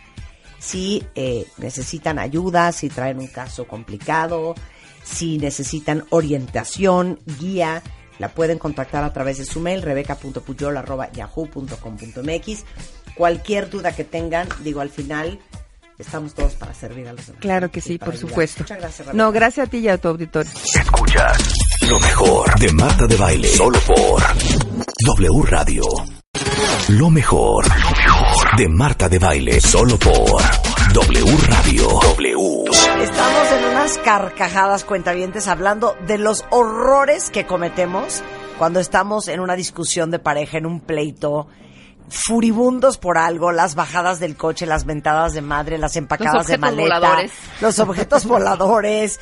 Las si sales por esta puerta no vuelves a regresar. Pues ya me voy. Exacto, y leyéndolos con Eduardo Calixto, nuestro neurofisiólogo, que nos está explicando cómo, cómo, cómo pasa en el cerebro las cosas, cómo funciona el cerebro y por qué acabamos cometiendo estas estupideces y diciendo esa sarta de horrores. Dice aquí una cuenta te juro que jamás voy a olvidar una discusión con mis papás en las que mi mamá terminó llorando, tirada en el piso, pataleando, y mi papá rompiendo sillas. No, bueno. Cual película de Tarantino. Dice alguien más, Raquel dice, yo no sé perder, ¿eh? O sea, aunque pierda, yo empato. Alguien más dice, yo cuando me enojo me doy cuenta que para nada tengo problemas de lenguaje y he aventado hasta cuchillos, ¿eh? Ahora, eh, este, ya pienso más lo que hago, pero agarro parejo. Alguien más, este, Seifir dice, me alejo. Yo nunca quiero confrontar la discusión cuando aumenta de tono hasta que ambos estemos más calmados. Vamos a hablar de gente como tú. sí. La corteza prefrontal, que es lo que tenemos atrás del cerebro, es lo que es nuestro cerebro racional, nuestro cerebro lógico, lo que nos permite la cordura. Pero cuando uno está furioso, Eduardo, entra tu cerebro límbico, que es la parte reptiliana primitiva, que es la que te hace decir igual de enferma y neurótica que tu, Tu mamá. madre, hombre. Que tu cerebro prefrontal jamás lo diría. Y esto es por un cambio neuroquímico inmediato. Se eleva muchísimo la adrenalina, se incrementa dopamina, pero de un pico inmediato, la serotonina empieza a hacerte obsesivo. Fíjate nada más con ese contexto. El hipocampo empieza a recordar cosas, pero sin tiempo y espacio. Entonces empieza a mezclar cosas. Sí. Entonces, todo, todo Por esto eso es un de la ensalada. Ensalada. de la discusión una ensalada. Sí. Estamos hablando de por qué no llegaste a tiempo. ¿Qué tiene que ver que hace un año Sí. yo no invité a tu mamá a comer? Exacto. ¿Ya sabes? Entonces vienen las amenazas subjetivas de, de interpretación. Entonces tú empiezas a decir algo y dices, ah, es que en- yo te dije eso porque tú me dijiste esto. Claro. Y tú, bueno, no, o sea, yo no lo dije por aquello. Entonces la interpretación de muchas de las cosas en esta primera etapa, nada más estamos hablando del incremento en la velocidad de pensamiento. Y hay que recordar algo, las mujeres tienen mayor percepción de palabras y dicen más palabras en unidad de tiempo. Una mujer puede hablar 32 mil palabras al español en un día. El hombre no llega ni a 15 mil. Por esta relación, nada más hay que entender que ellas nos van a decir más adjetivos, más palabras, más descripciones de lo que uno pueda hacer en tiempos cortos. Claro. Por eso nos van a ganar, si es que queremos, si no lo tenemos preparado, nos van a ganar la discusión las mujeres a los hombres. Claro. Ahora, de eso seguimos a la prosodia y a la verbalización. Entonces, escuchamos palabras que gradualmente le vamos perdiendo objetividad. Entonces, nada más me estoy quedando poco a poco con las que a mí me Sí, interesan. las que me convienen, claro. Ajá, pero me convienen para Para atacar. para, Para atacar, revirar, para sí, claro, agredir, revirar. para agredir. Y entonces, aquí viene otro punto muy importante. Para los varones, y esto es en especial en la discusión de pareja, entre más aguda sea la voz de la mujer, el hombre se cansa más rápido. Después del minuto 8, 9, el hombre ya no escucha, ya se cansó. y entonces la discusión Wow. es de los primeros cinco minutos. Sí, claro. Qué bueno que me dices, porque la próxima vez voy a de- no voy a decir, y te digo algo, estoy harta. Voy a decir, Y te digo algo". estoy hasta la madre. Esos aspectos, por eso las discusiones entre varones puedes, puede seguir mucho tiempo. Claro. Y el hombre se queda, bueno, pues ya, en lo que quedamos. Pero se quedó con los primeros ocho minutos. Por eso hay que considerarlo muy importante. Incluso las discusiones entre madres e hijos y profesores y alumnos se quedan en los primeros minutos de discusión. Oye, eso está cañón. Sí. Entre más aguda la voz de una mujer, Sí. El cerebro del varón se cansa más rápido. el cerebro del hombre se cansa más rápido y pierde foco y atención. Totalmente. Saludos a Rocío. Y discutimos, y discutimos, y discutimos. Fíjate, ahora, ¿por qué discutimos en este proceso de prosodia y verbalización en esta segunda etapa? Lo, aprend- lo aprendimos a hacer entre los 8 y 12 años de edad. El cerebro que vio en su casa discusiones, el cerebro que vio violencia en su casa, la repite. Por eso a veces cuando estamos escuchando al, al que está discutiendo es, ¿qué le pasó entre los 8 y 12 años de edad? Seguramente a esa edad, en su casa, hubo muchos problemas y muchas discusiones. Y él, cuando ve que algo le cuesta trabajo organizar, empieza a cambiar la voz, empieza a subir el tono de voz o empieza a tratar de imponer su punto de vista. Y esto es un periodo crítico porque entre los 8 y 12 años de edad se, se comunica el giro del cíngulo con el hipocampo y con la amígdala cerebral. Por eso, estos núcleos de reverberancia social tienen un impacto anatómico que volvemos a repetir toda la vida. Por eso una gente que alza la voz, vio que en su casa, cuando se alzaba la voz, se le ponía más atención y esto hacía que imperara el miedo. Y ante esta circunstancia el cerebro aprende muy bien esto de una manera muy contundente. Hay que recordar que el hambre, el sueño o el estrés cambia el fenómeno de prosodia y ver- verbalización. ¿Qué quiere decir? Que estoy cansado, te digo, sí, que no es lo mismo que yo diga sí. Aún, sí, hombre. Para los tres son sí, pero evidentemente las mujeres adaptan más rápido los procesos de prosodia. Y entonces es que desde que me dijiste sí, ahí empezó, fíjate. Desde esa, de- sí, cuando te dije que sí íbamos a ir a la fiesta, cuando me dijiste sí. O sea, no me hables así, Roberto. No soy muy sensible. claro. Ahora, hay que considerar, y lo digo con todo respeto, la prosodia, la, ¿cómo? La Siento que los prosodia hombres es- no entienden la prosodia. no, ¿eh? la prosodia Sí, es cómo cantamos no. el lenguaje. Los hombres nos cuesta más trabajo. La mujer lo detecta desde, desde los 500 milisegundos. Un mensaje prosódico bien, bien diseñado, la mujer lo entendió. Perdón, no. paréntesis. Por eso basta que nuestros hijos nos llamen y nos digan, hola ma, que en ese momento sabes que algo está pasando. Por supuesto. Claro. ¿Qué tienes, mi amor? Es que no me siento bien. ¿Qué tienes? mi- Y nada más te dijo hola ma, ¿eh? Sí, claro. Ese hola ma de nuestros hijos, tú sabes si está triste, si está cansada, si le duele algo, si está pasando Claro. algo, si, lo que sea. Eso es prosodia. Totalmente. La manera como cantamos el lenguaje. Sí. Hola, ma. Hola, ma. Hola, ma. Claro. Esa manera. Son los tres los mismos. ¿Y cuántas veces no les ha pasado distinto. con los hombres en nuestra vida y los amamos, señores? Sí. Eh, que dices, sí, como quieras. Y te dicen, órale va, entonces sí vamos a la carne. Tú, claro, o sea, no, no ¿cuál entendiste. parte del hola, sí como quieras, Ajá. y mi tonito no entendiste? Sí. Era No, un tono de decir, no, pero- pues entonces ¿a es que me dónde acabas de quieres decir ir? que sí. No era así. No, pero tú me dijiste que sí. Es que no era con esa intención. Claro.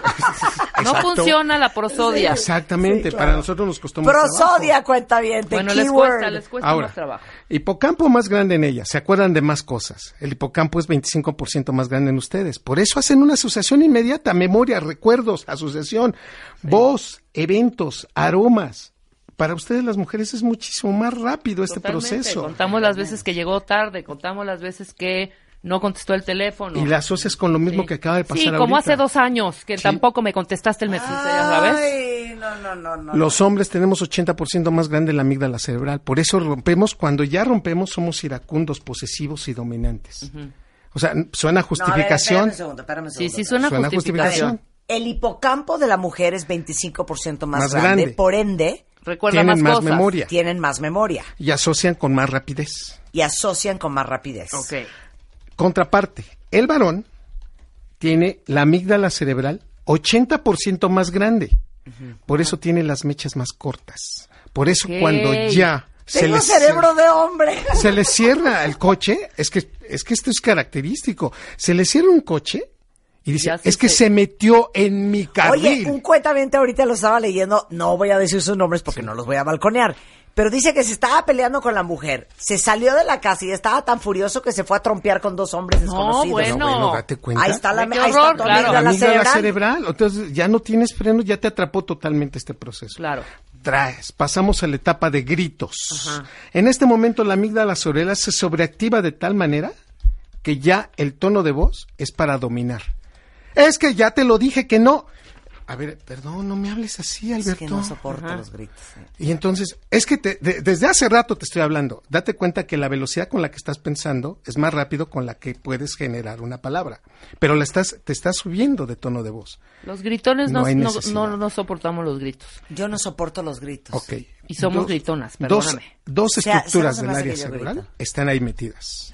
No, hija. O sea, Marta Cero se le hace muchas cosas, güey. O sea, no, esto ya nada está muy más. cañón. Es que el área tegmental ventral de las mujeres, las- la zona donde se está generando este proceso es 75% más grande en el cerebro femenino. ¿Y eso qué? Y entonces es más fácil generar una emoción a través de un grito que un varón.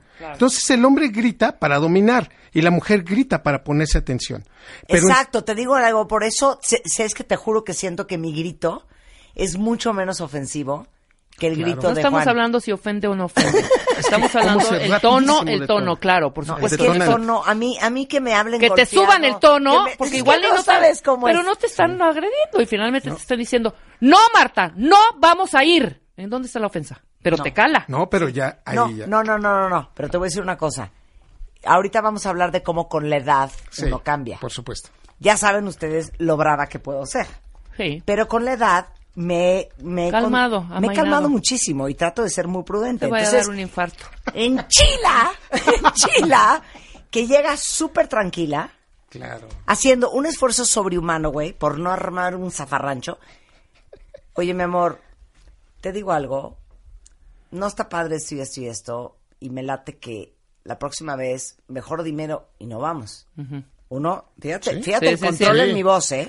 Sí. Y miren Cor- que puedo gritar. Mira la corteza prefrontal. Mira mi corteza prefrontal. ¿y la ¿eh? Contestación cómo fue? Y te contestan así como, ¿de qué? ¿De qué estás hablando? ¿De, de qué estás hablando? Entonces tú dime. Sí, ¿de, de qué estás hablando? No, yo soy, yo soy, ahora Ah. yo soy hispano. Sí. No, no, no, pues te estoy diciendo que la próxima vez me avisas y ya tomamos una decisión entre los dos. Perdón, hay muchísimas veces que tú no me avisas y yo no te digo nada. Bueno, no lo estoy diciendo por eso. Bueno, a partir de ahora, si pasó en el pasado, ok, a partir de ahora Por platiquen. eso, todo lo hago mal. ¡Ay, sabes qué! hago Ya me voy. Sí, exacto. Hasta que uno se, se colma la paciencia. ¿Viste que- Y que en no qué- se quieran agarrar cosas solo a las patadas. Esto es tiempo real, o sea, pasaste del rap- de la velocidad de pensamiento Yo también, en menos de yo 30 a la segunda segundos. que estoy Sí, sí. tranquila y me la cambian. A ver, o sea, no estás entendiendo entonces. Pero ahora date cuenta. Y no lo voy a volver a repetir. El, el lenguaje corporal se hace tan evidente que el movimiento de manos, Sí. la fijación de la mirada, el, arruga- el arrugar la nariz y el ceño te está diciendo Sí, mucho claro. más porque es la actividad que tiene la Ok. amígdala cerebral metida. Entonces ya hablamos de gritos, ¿no? Sí. Ya hablamos y entonces, de gritos. en ese momento se meten estructuras del cerebro que nunca se deberían meter, el cerebelo. Sea, el cerebelo es una estructura. los gritos? En los gritos. El cerebelo tiene una visualización del lenguaje muy lejana, pero cuando ya estás gritando, el cerebelo también se mete y es cuando empiezas a hacer movimientos, empiezas a, a azotar cosas, o es cuando ya avientas Sí. la taza o empiezas a manotear. Y entonces empiezas con el claxon y dices, a ver, espérame, espérame, no tienes que hacer eso, ya te escuchó, no lo vas a desaparecer a claxonazos. Sí, ¿no? Porque el cerebelo se está metiendo a realizar cosas que comúnmente no haces cuando estás hablando. Y esta pregunta sí es de verdad. Sí. ¿Operas más desde el córtex prefrontal, desde el cerebro límbico, desde la amígdala, desde el hipocampo, desde el cerebelo? ¿Es porque así naciste? O sea, hay gente Sí. que su cerebelo es más participante que la de otro. Sí. Hay alguien que opera más desde el córtex prefrontal que desde la amígdala o Te el voy- hipocampo. Sí, claro. Sí, te voy a decir, las personas que más discuten en forma irracional son las que menos preparación tienen. En la medida- 100%. ¿Sabes qué? Un aplauso para el doctor Eduardo Calixto. Ay, Entre más experiencia tienes, claro, más viajes, mayor diversidad cultural, Vocabulario. aprendes a controlar muchas cosas. Pero las personas Empiezas a discutir. que no tienen preparación, incluso hasta les cuesta más trabajo entender un punto de vista. Todos alrededor Claro, te dicen, claro. ya te entendimos, sí es cierto, tienes razón, y el otro, no. No, ¿sabes estoy qué? de acuerdo. No es cierto, No no, estoy es de cierto, acuerdo. fíjate, ¿eh? Te digo una cosa, no hay nada más disquiciante que discutir con alguien que no es inteligente. Y entonces se nos va ahí el, ter- el término. En, la- en el momento que estamos gritando, es un, un proceso donde no analizas objetivos, ¿Sabes solamente qué? Ya- descripciones. Ya, vamos a divorciarnos todos. Avientan las cosas y dices, bueno, ya. Claro, Sí, falta un poco más de... actos de contrición. Y No, son bueno. horas para poder tratar de que entienda el punto algunas veces, ¿no? O sea, de jalarlo otra vez y que se haga una discusión que sea efectiva. ¿O no les ha pasado que Hijo. dicen, por ejemplo, te digo algo, no está padre lo que acabas de hacer, es súper pasivo-agresivo? ¿Cómo? Se voltea y te dice, Claro que ¿qué es pasivo-agresivo? Ah, no, pues ya valió. Corte Ya A, desde ahí, güey. te das cuenta que llevas 40 minutos explicándolo lo que es pasivo-agresivo, él discutiéndote la definición de pasivo-agresivo. Y perdiendo el foco del rollo. the issues. Ahora sí que, como dice mi hermana Eugenia, más issues que Vogue. Exacto. Y finalmente esta parte, o se va a la parte Precioso, tiene patológica más issues que Vogue. de violencia y golpes, en donde ya se perdió totalmente la prefrontal, nos vamos entonces a un sitio en donde no puede durar más de 20 minutos. Ok. Este individuo, si dura más tiempo así, ya habla de un trastorno de su personalidad. Más de 20 minutos. Más de 20 minutos. No puede. Entonces ya no verbaliza y entonces quiere imponer con base a golpes. Ok. Entonces, esto hay que recordar que lo hacen más los varones, pero también lo pueden hacer mujeres porque aprendieron ese proceso en su primera infancia y se pueden poner en esa agresión. Y finalmente nos llega una etapa de llanto. 75% de esto es más frecuente en mujeres y 90% depende del ciclo menstrual. ¿Qué significa Cuando esto? Estamos hormonales. Que cuando ya están en la etapa progestacional lloran más fácil. ¿Por qué? que me dijiste eso. No, yo no lloro de tristeza, yo lloro de berrinche de y de enojo. frustración pero y fíjate, de furia. pero tu cerebro está queriéndole decir al No, otro yo no que sus neuronas yo en de espejo deben tranquilizarse. El llanto automáticamente, si hay buena salud mental en el otro, lo tiene que tranquilizar. Si el otro sigue gritando y sigue manoteando, quiere decir que no tiene buena salud mental. Un cerebro que es sensible a las lágrimas del otro empieza a manifestar una disminución de su enojo. La discusión se tiene que parar. pues Ah, yo entonces, soy ¿cómo es, enferma. entonces, ¿qué opinas? ¿Qué tal la gente cuenta vientes de que empiezas tú con tus lagrimitas y te dicen, ¡ay, Ah, vas ya. a llorar otra vez! Ahí vas a empezar me con vas la a manipular y eso no está. Ta- Se ¿No abre un paréntesis. Miedo, miedo? En este momento su corteza prefrontal no es sana. Ok. Tu persona, tu enamorado, tu amante, tu novio, tu esposo no tiene buena salud mental.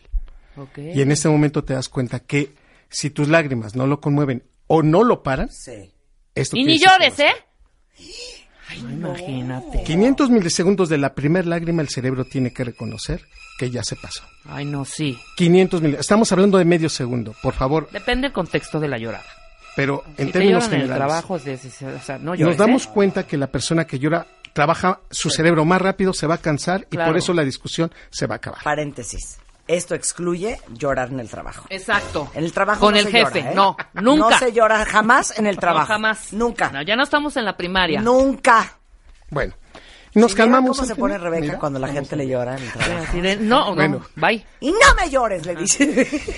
Bueno, 30 minutos después de haber iniciado el primer grito, el primer manotazo, el cerebro tiene que autolimitar el enojo. Si tampoco esto se calma en 30 minutos, quiere decir que la persona que está discutiendo no tiene buena salud mental.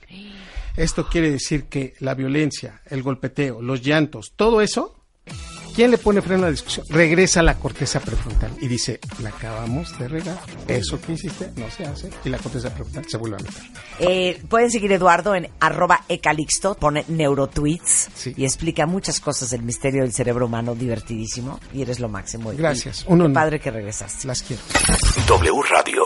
Escuchas lo mejor de Marta de Baile. Solo por W Radio. Escuchas lo mejor de Marta de Baile. Solo por W Radio.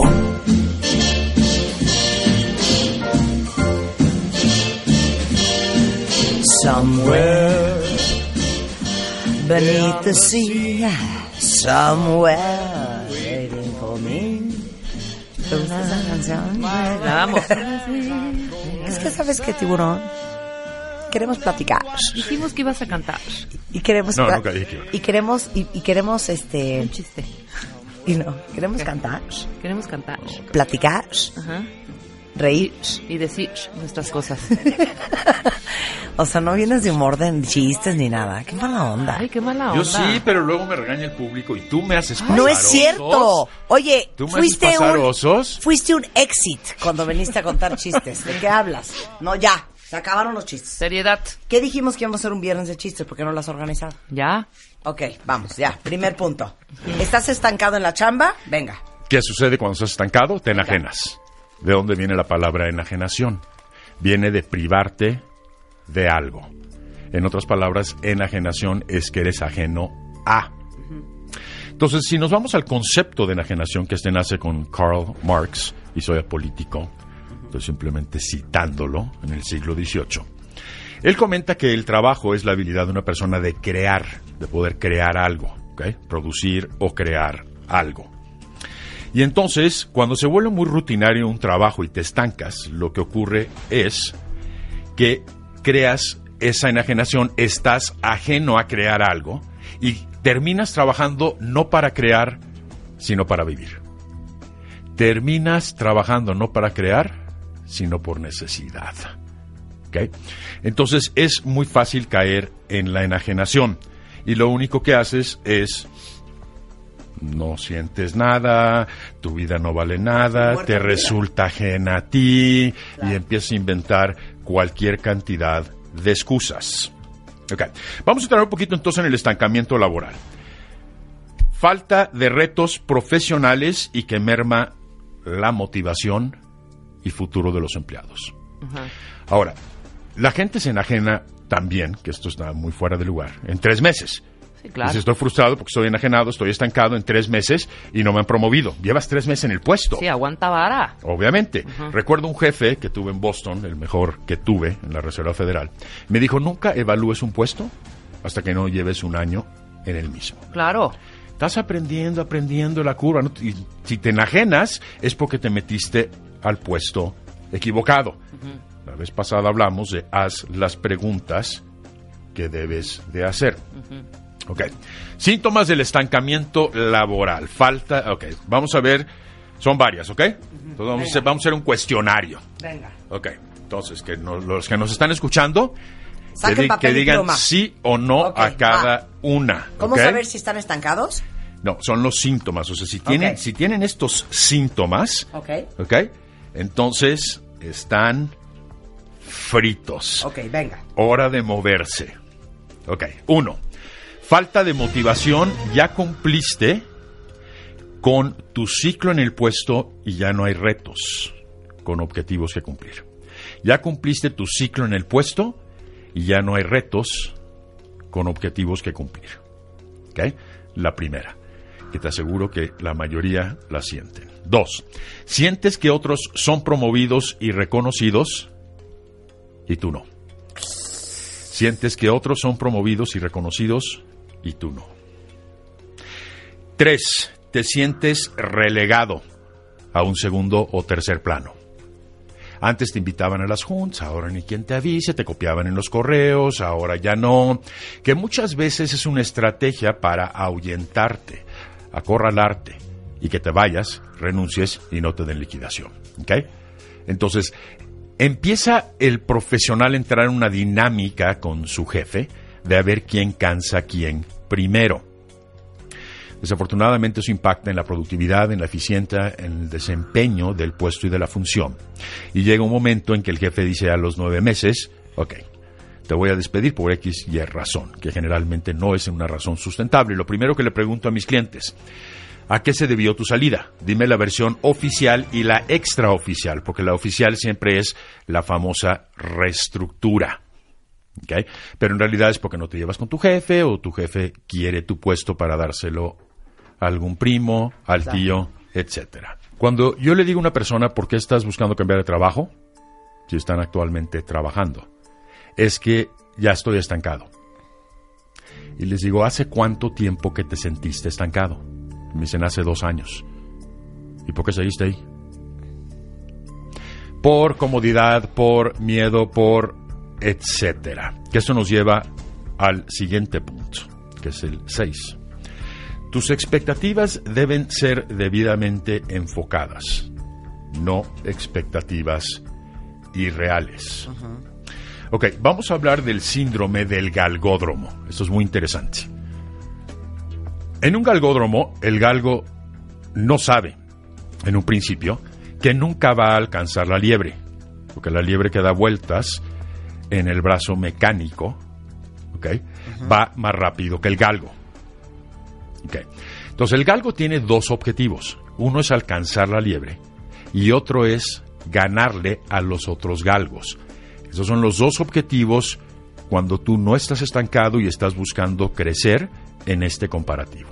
Vamos a suponer que los galgos no dan solamente una vuelta, dan 10 vueltas. Y se da cuenta el galgo que va en primera, en pr- la primera posición o en primer lugar, que ya no va a alcanzar, ya se ubicó. La liebre, ya le cayó el 20. ¿Por qué no se para? ¿Por qué no se para, te pregunto? Si ya sabe que después de 10 vueltas ya le cayó el 20, porque en la primera ahí vas y yo sí lo alcanzo, por Porque supuesto ya es que por sí, inercia, porque... ya es en automático, ¿Por qué no porque se para? tiene esperanza. porque... No, no, ya se dio cuenta que no la va a alcanzar. Mm. ¿Ok? Entonces su expectativa está mal enfocada a partir de ese momento. ¿Ok? Si sigue persiguiendo la liebre sabiendo que no la va a alcanzar, ¿por qué no se para? Por idiota. A ver, va, ahí te va. Va en primer lugar. Ok, ¿me das el corte para contestar? Ustedes contesten también. ¿Por qué no se para el, por qué no se para el galgo? ¿Por qué no se para el galo? Yo digo por idiota. No, esa no es la razón. Ok. No, sí tiene una razón de ser. Sí, Y no es por idiota. Porque es, su, es, es objetivo su presa. Sí, pero ya sabe que no la va a alcanzar. Está mal enfocada su expectativa de alcanzarlo a partir de ese momento. Ah, ya tengo otra. Por necio. no, ok. ¿Qué es lo que quiere ganar? Ah. Espérate, define ganar. Paco tiene una, Paco tiene una, Paco tiene una. Paco Ochoa. Para que no lo alcancen los otros galgos. Es 100% correcto. Gracias a Paco nos podemos ir a un corte. Ahorita regresamos. Escuchas lo mejor de Marta de Baile. Solo por W Radio. Escuchas lo mejor de Marta de Baile. Solo por W Radio. Estamos de vuelta. Quiero hacer un agradecimiento a Paco que nos permitió ir al corte contestando la pregunta de por qué el galgo continúa persiguiendo a la liebre. Y es porque no quiere que lo alcancen otros galgos. Pues ganar es, no quieres que te Pero alcance. eso No, no es ganar. está mal. Ok. Porque eso, ¿cómo, Porque se, cómo se aplica A ver, entonces. a... Tengo una cliente reciente. Ajá, ¿ok? Trabaja en una compañía muy reconocida. sí. y es gerente.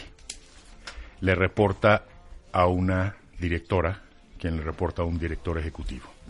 Entonces le pregunto por qué te quieres cambiar. Precisamente hablando de lo que comentamos hace rato, es porque me siento frustrada. Ok. Me siento estancada. Ok. ¿Ya lo platicaste con tu jefe o jefa? Que es jefa en este caso. Me dice sí. El problema es que para que ella se vaya está en chino. Por el tiempo Sí, que claro, lleva, claro, por el claro. organigrama. Y ella tendría que ocupar o irse o, o ocupar el puesto de su jefe. Sí. que ese es el hombre. Entonces, le digo, se voltea y me dice, después de dos años que llevo ahí, mi jefa no va mucho. Y cuando ella se va, yo me quedo a cargo, a diferencia de mis colegas, Claro. del trabajo. ¿Qué es lo que pasa ahí? La liebre ya no la va a alcanzar. Ahora distrajo su expectativa para consolarse a sí misma en no voy a subir, pero por lo menos estoy más adelante que los otros, Sí, sí, sí. que es una estupidez porque nunca va a subir, Subir, claro. a menos de que se salga. Y se echó dos años y cuando le expliqué el síndrome del galgódromo, Ajá. de que cuando no va a alcanzar la liebre, lo que quiere es ser la número uno.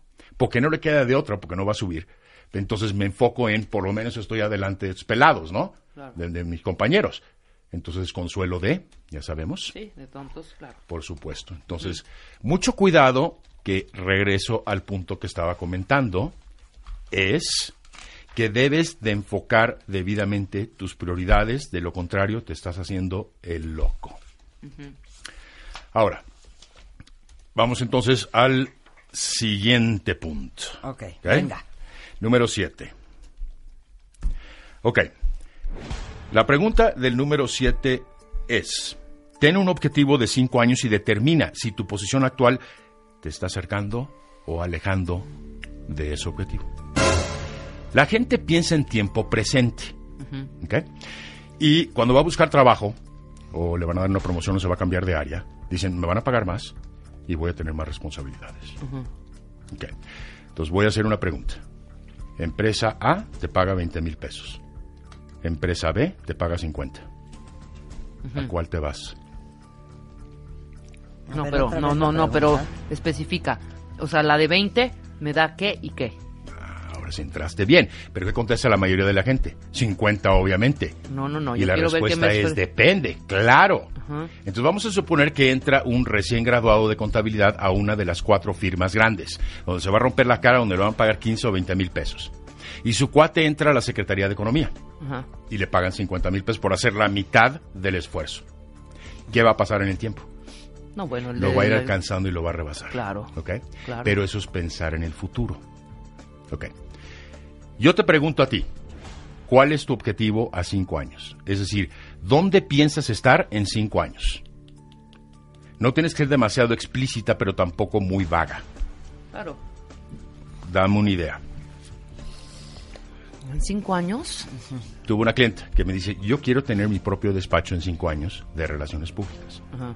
Y le dije, ¿y qué necesitas o por qué no lo has puesto? Me dice, dinero. Le dije, dinero sobra. Ahí están los Shark Tanks y los eh, inversionistas de fondos privados Claro, y todo claro. este tipo de cosas, ¿no? Entonces, ¿qué decisiones debería estar tomando hoy para llegar a ese objetivo de cinco años? ¿Dónde debería trabajar? Aunque le paguen 20 en lugar de 50. Porque ella dice, si me pagan 50, aunque no me guste, ya voy haciendo mi Pues sí, guardadito claro, por supuesto. porque yo, ga- yo gasto 20. ¿Ok? No me importa la empresa. Claro. Me da igual. Pero necesito varo. Necesito varo. Ajá. Es una estupidez. ¿Dónde debería meterse a trabajar ahorita? Porque si yo después le suelto un millón de dólares a ella, no desarrolló contactos, no tiene idea, ¿ok? Ya bailó. Entonces, con base en tu objetivo de cinco años, debes de estar pensando en las decisiones que tienes que tomar ahorita. Claro. Uno, si estás desempleado, ¿a qué empresa deberías de entrar? Porque nos mueve mucho el dinero. Claro. Pero dijimos en algún programa que arriba de 70 mil dólares el dinero no trae felicidad. Es igualmente feliz alguien que gana 80 que alguien que gana mil millones. Le pregunto a mi hermano, que es banquero patrimonial, le dije, ¿por qué los millonarios no gastan? Porque sienten que se les va a bajar el dinero. Y si se les baja el dinero, ya no va a estar en la, en la lista de los cinco más ricos. Imagínate la estupidez. ¿Ok? Que es lo que dijimos como el segundo objetivo de yo quiero estar a la delantera, en lugar de disfrutar tu vida. ¿Ok? Entonces es muy importante que tomes las decisiones. Ten un objetivo a cinco años y determina si tu posición actual te está acercando o alejando. No te preocupes por el dinero, dinero sobra. Nada más que hay que saber sacárselo a quien quiere invertir. Claro. Evidentemente. Ok, Ocho. número 8. El punto de saturación de tu puesto. Esta es una teoría sumamente interesante y es una lástima que no lo pueda mostrar gráficamente. Tenemos una línea vertical, que es el eje Y, por decirlo así, y una línea horizontal, que es el eje X. Ok. El eje Y, que es la vertical, es jerarquía, que va de la mano con compensación. Mayor jerarquía, mayor compensación. Y la línea horizontal es el tiempo. Y aquí vamos a dibujar unos cuadros, ¿ok? Ok, Que se van a ir juntando ok, de esta manera. ok. Cuando tú empiezas a trabajar por primera vez, estás en ceros. Sí, Entonces empiezas en este punto donde se juntan el X y la Y, que es tu primer cuadro. Y ahí estás en 0% de saturación. Conforme tú vas avanzando en el puesto, llegas al punto del 100%. ¿Ok? Si no te promueven, ya te estancaste. claro. Para mucha gente es difícil calcular ese punto de saturación si estoy en el 60, 70, 30. Conoce el puesto, ve a recursos humanos, pide el perfil del puesto, habla con tu jefe y que te explique. Ok, tenemos entonces aquí dos opciones. O sigues de alguna manera, lo estoy pintando en azul, pero porque no tengo rojo, y llegas al 140% porque ya estás abarcando 40% del siguiente puesto sin tener tu jerarquía. Sí, sí, sí, Ok. va en avanzada, claro. Claro. O pasa esto, ¿ok? Que la jerarquía no es tan importante, ojo. O voy a dibujar otra línea horizontal, te estancas. Sí. Sí, claro. Así las cosas. Ahorita les ¿Qué- mandamos qué- ese qué- dibujo. espérate, falta una parte. Falta una parte, ven, ven, ven. ¿Qué es lo Pues que el hacen? video dura qué- como qué- siete ¿Qué es minutos. lo que dura tres minutos? Eso es importantísimo Sí, para venga, tu plan de carrera, de veras, ¿eh? Bueno, A ver. ocurre una cosa en las empresas que te empiezan a torear. Y aquí tenemos tu puesto. ¿Ok? Entonces, yo lo que hago es amplío la vertical, amplío la horizontal en el tiempo y te hago más grande el puesto. ¿Ok? Pero va a llegar un momento en que por más grande que lo haga, vas a llegar al 100% de esta otra distancia. Y lo único que están haciendo es poniéndote la zanahoria todo el tiempo. Mira, ahorita no se puede, pero te voy a dar eh, más responsabilidades y aguántame tantito. Y te van llevando pasado este 100%. Y entonces tú te la crees y te engañas. Esto es bien importante, punto de saturación. Vamos a ponerlo aquí porque es importante. Punto de saturación en un puesto. Esto es elemental. Ahora, ¿quién debiera hacer esto? Recursos Humanos, Departamento de Plan de Carrera. Pero no lo hacen, muchos ni siquiera lo conocen. Así que espero que lo vean igualmente. Eso significa que es entonces tu obligación, como consecuencia, manejar tu carrera. Claro. Ok. Entonces, vamos a hablar de algunas cosas para evitar el estancamiento en tanto te pongas las pilas y te muevas, que esperemos que mucho de lo de hoy te abra los ojos. Ok. La primera es automotivación. Ok. Entonces, busca cambiar tu rutina. Esto es igual inmediatamente importante para la mente. Lo que te sugieren es que si todos los días te bajas del lado izquierdo de la cama, empieza a bajarte del lado derecho. ¿Ok? Si todos los días lo primero que haces es ponerte las pantuflas, camina descalzo y luego póntelas. Es importante para cambiar la estrategia de la mente y sacar de la enajenación. La enajenación de la mente no es solo en el trabajo, es en cualquier otra cosa. Ya estás mecanizado. Una película que me parece maravillosa, Son tiempos modernos, de Charlie Chaplin Claro. qué joya en donde critica el capitalismo y la revolución industrial. Yo no la estoy criticando, nada más que hay cositas ahí que se pueden rescatar. Entonces ponte retos personales, aumenta la importancia de tus objetivos solito. Tú dices, bueno, si ya estoy llegando al 100, entonces ¿para qué le doy más si no me están dando más? Y es el famoso círculo vicioso. Hasta que no me promuevan no voy a hacer más. Y hasta que no hagas más no te van a promover. Entonces empieza a tomar ese control. Claro. Pídele a tu superior potenciar el autoconcepto que tienes de ti mismo. ¿Ok? Muchas veces cuando te estancas, te caes. Me estaban platicando dos personas esta semana. Una con puesto de subdirectora, siete meses sin trabajo. Me dijo, he llegado a pensar en convertirme en una empleadora doméstica, llámese muchacha, limpiando casas. Le dije, de ninguna manera, ¿ok? De ninguna manera. Llega otra persona, director de un banco de inversión importante, con una carrera de 17 años ahí, pierde el trabajo. Me dijo, he estado tentado a aceptar un puesto de analista. De ninguna manera. Entonces perdemos valor. Hay una banca de inversión muy importante en Nueva York, una de las más importantes. Y llega, cualquier cantidad de gente quiere trabajar ahí. Y los chavos llegan y les dicen, contrátame aunque no me pagues. Si yo llego contigo y te digo, Rebeca, contrátame aunque no me pagues, ¿qué pensarías? Hijo, mano. Híjole, pues este cuate no sabe lo que vale. Este No, cuate exacto, no tiene este autoestima. No vale nada. Inseguridad, No vale exacto. nada. No es que no sepa lo que vale, no vale nada porque está diciendo no, no me pagues, No me vale pagues, cero. claro. O sea, es decir, no deposita ningún valor en sí mismo. Sí. Entonces dile a tu jefe, hablen con sus jefes. Si pues, ya no te gusta, pues ya va, pero por lo menos hablaron. Oye, ¿qué cualidades ves en mí? ¿Qué puedo yo potenciar? Y así sucesivamente. Es muy importante. Muestra interés en conocer nuevas cosas. Como dice el dicho, reinvéntate o muere. Sí. Reinvéntate o muere. Ok. En el último mes, ¿qué has reinventado?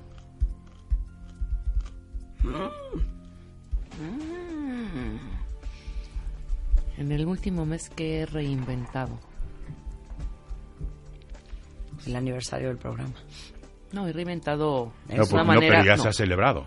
es una, eso es diferente. Ah, no, pero, pero está, va a estar bien padre. Pero sí una manera de, de, de trabajar distinta, puede ser. Por ejemplo, tener, si tú, Rebeca, le de hacer propones las a Marta cosas de diferente que manera yo le como- quiero proponer a Marta, Ajá. pero tiene que ser muy corto, porque existe Shazam. Había un programa hace muchos años que en inglés se llamaba Name That Tune. Sí, ¿Te acuerdas, Marta? sí, claro. Haz eso. Haz ese concurso. Ok. ¿Ok? Y a ver quién la adivina. El que la adivine, pues ahí le regalas algo. Ya lo hemos sea, ¿no? hecho algunas veces. Bueno, estoy Roberto, poniendo, un ejemplo, por tu estoy, estoy- aportación. estoy- estoy poniendo un ejemplo nada más. Sí. ¿Ok? Pero si le preguntaras a sí, mucha sí. gente qué has reinventado en el último mes o trimestre, o cómo te has reinventado tú, Claro. no tienen idea. O sea, todos caminamos igual. Cuatro, exige dinámicas en grupo. Algo que debe de hacer un jefe es que existe la capacitación formal e informal. Sí. La capacitación formal es cuando yo les pago a ustedes para ir a un curso a un hotel con un conferencista. Pero muchas veces no tienen presupuesto. La capacitación informal se llama mentoreo. Debería de haber mentores. Exígele a tu jefe que cada viernes se junten y que tu jefe, que supuestamente no siempre es el caso, sabe más, que les proponga, exponga y desarrolle un tema. Bien. Eso es sumamente importante. Muy bien. Ok, finalmente. Ok, finalmente. Si nada de lo anterior funciona, es tiempo de cambiarte de trabajo. ¿Ya? Sí, claro. Amárrate los pantalones y vaya. Hay miles de excusas de que tengo compromisos económicos, de que tengo no sé cuánto. Ahora, hay una cosa.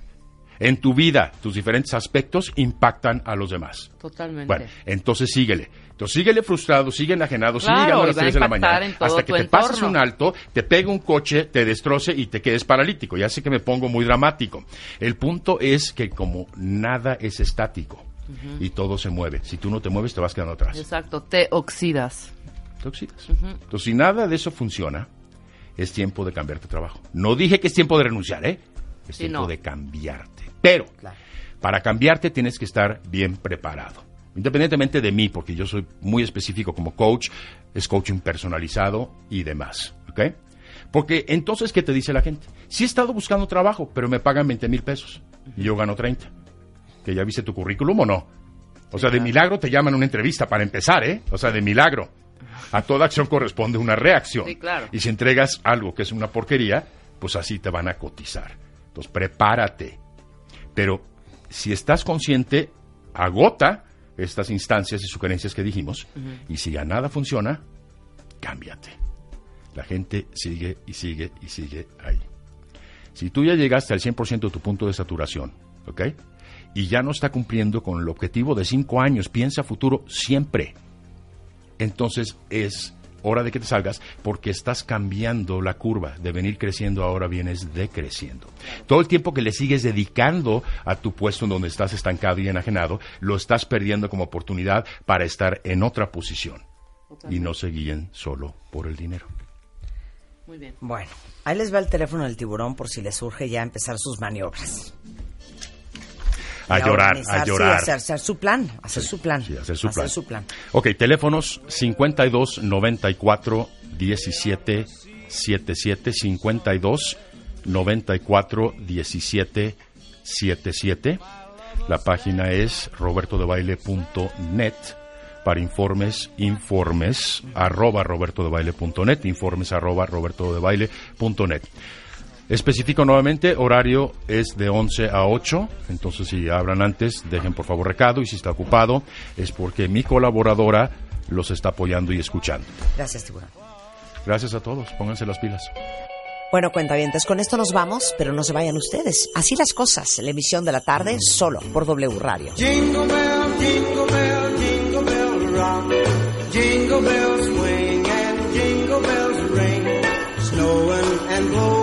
bushels of fun. Now the jingle hop has begun. Jingle bell, jingle bell, jingle bell rock. Jingle bell time jingle bell time. Dancing and prancing in Jingle Bell Square. In.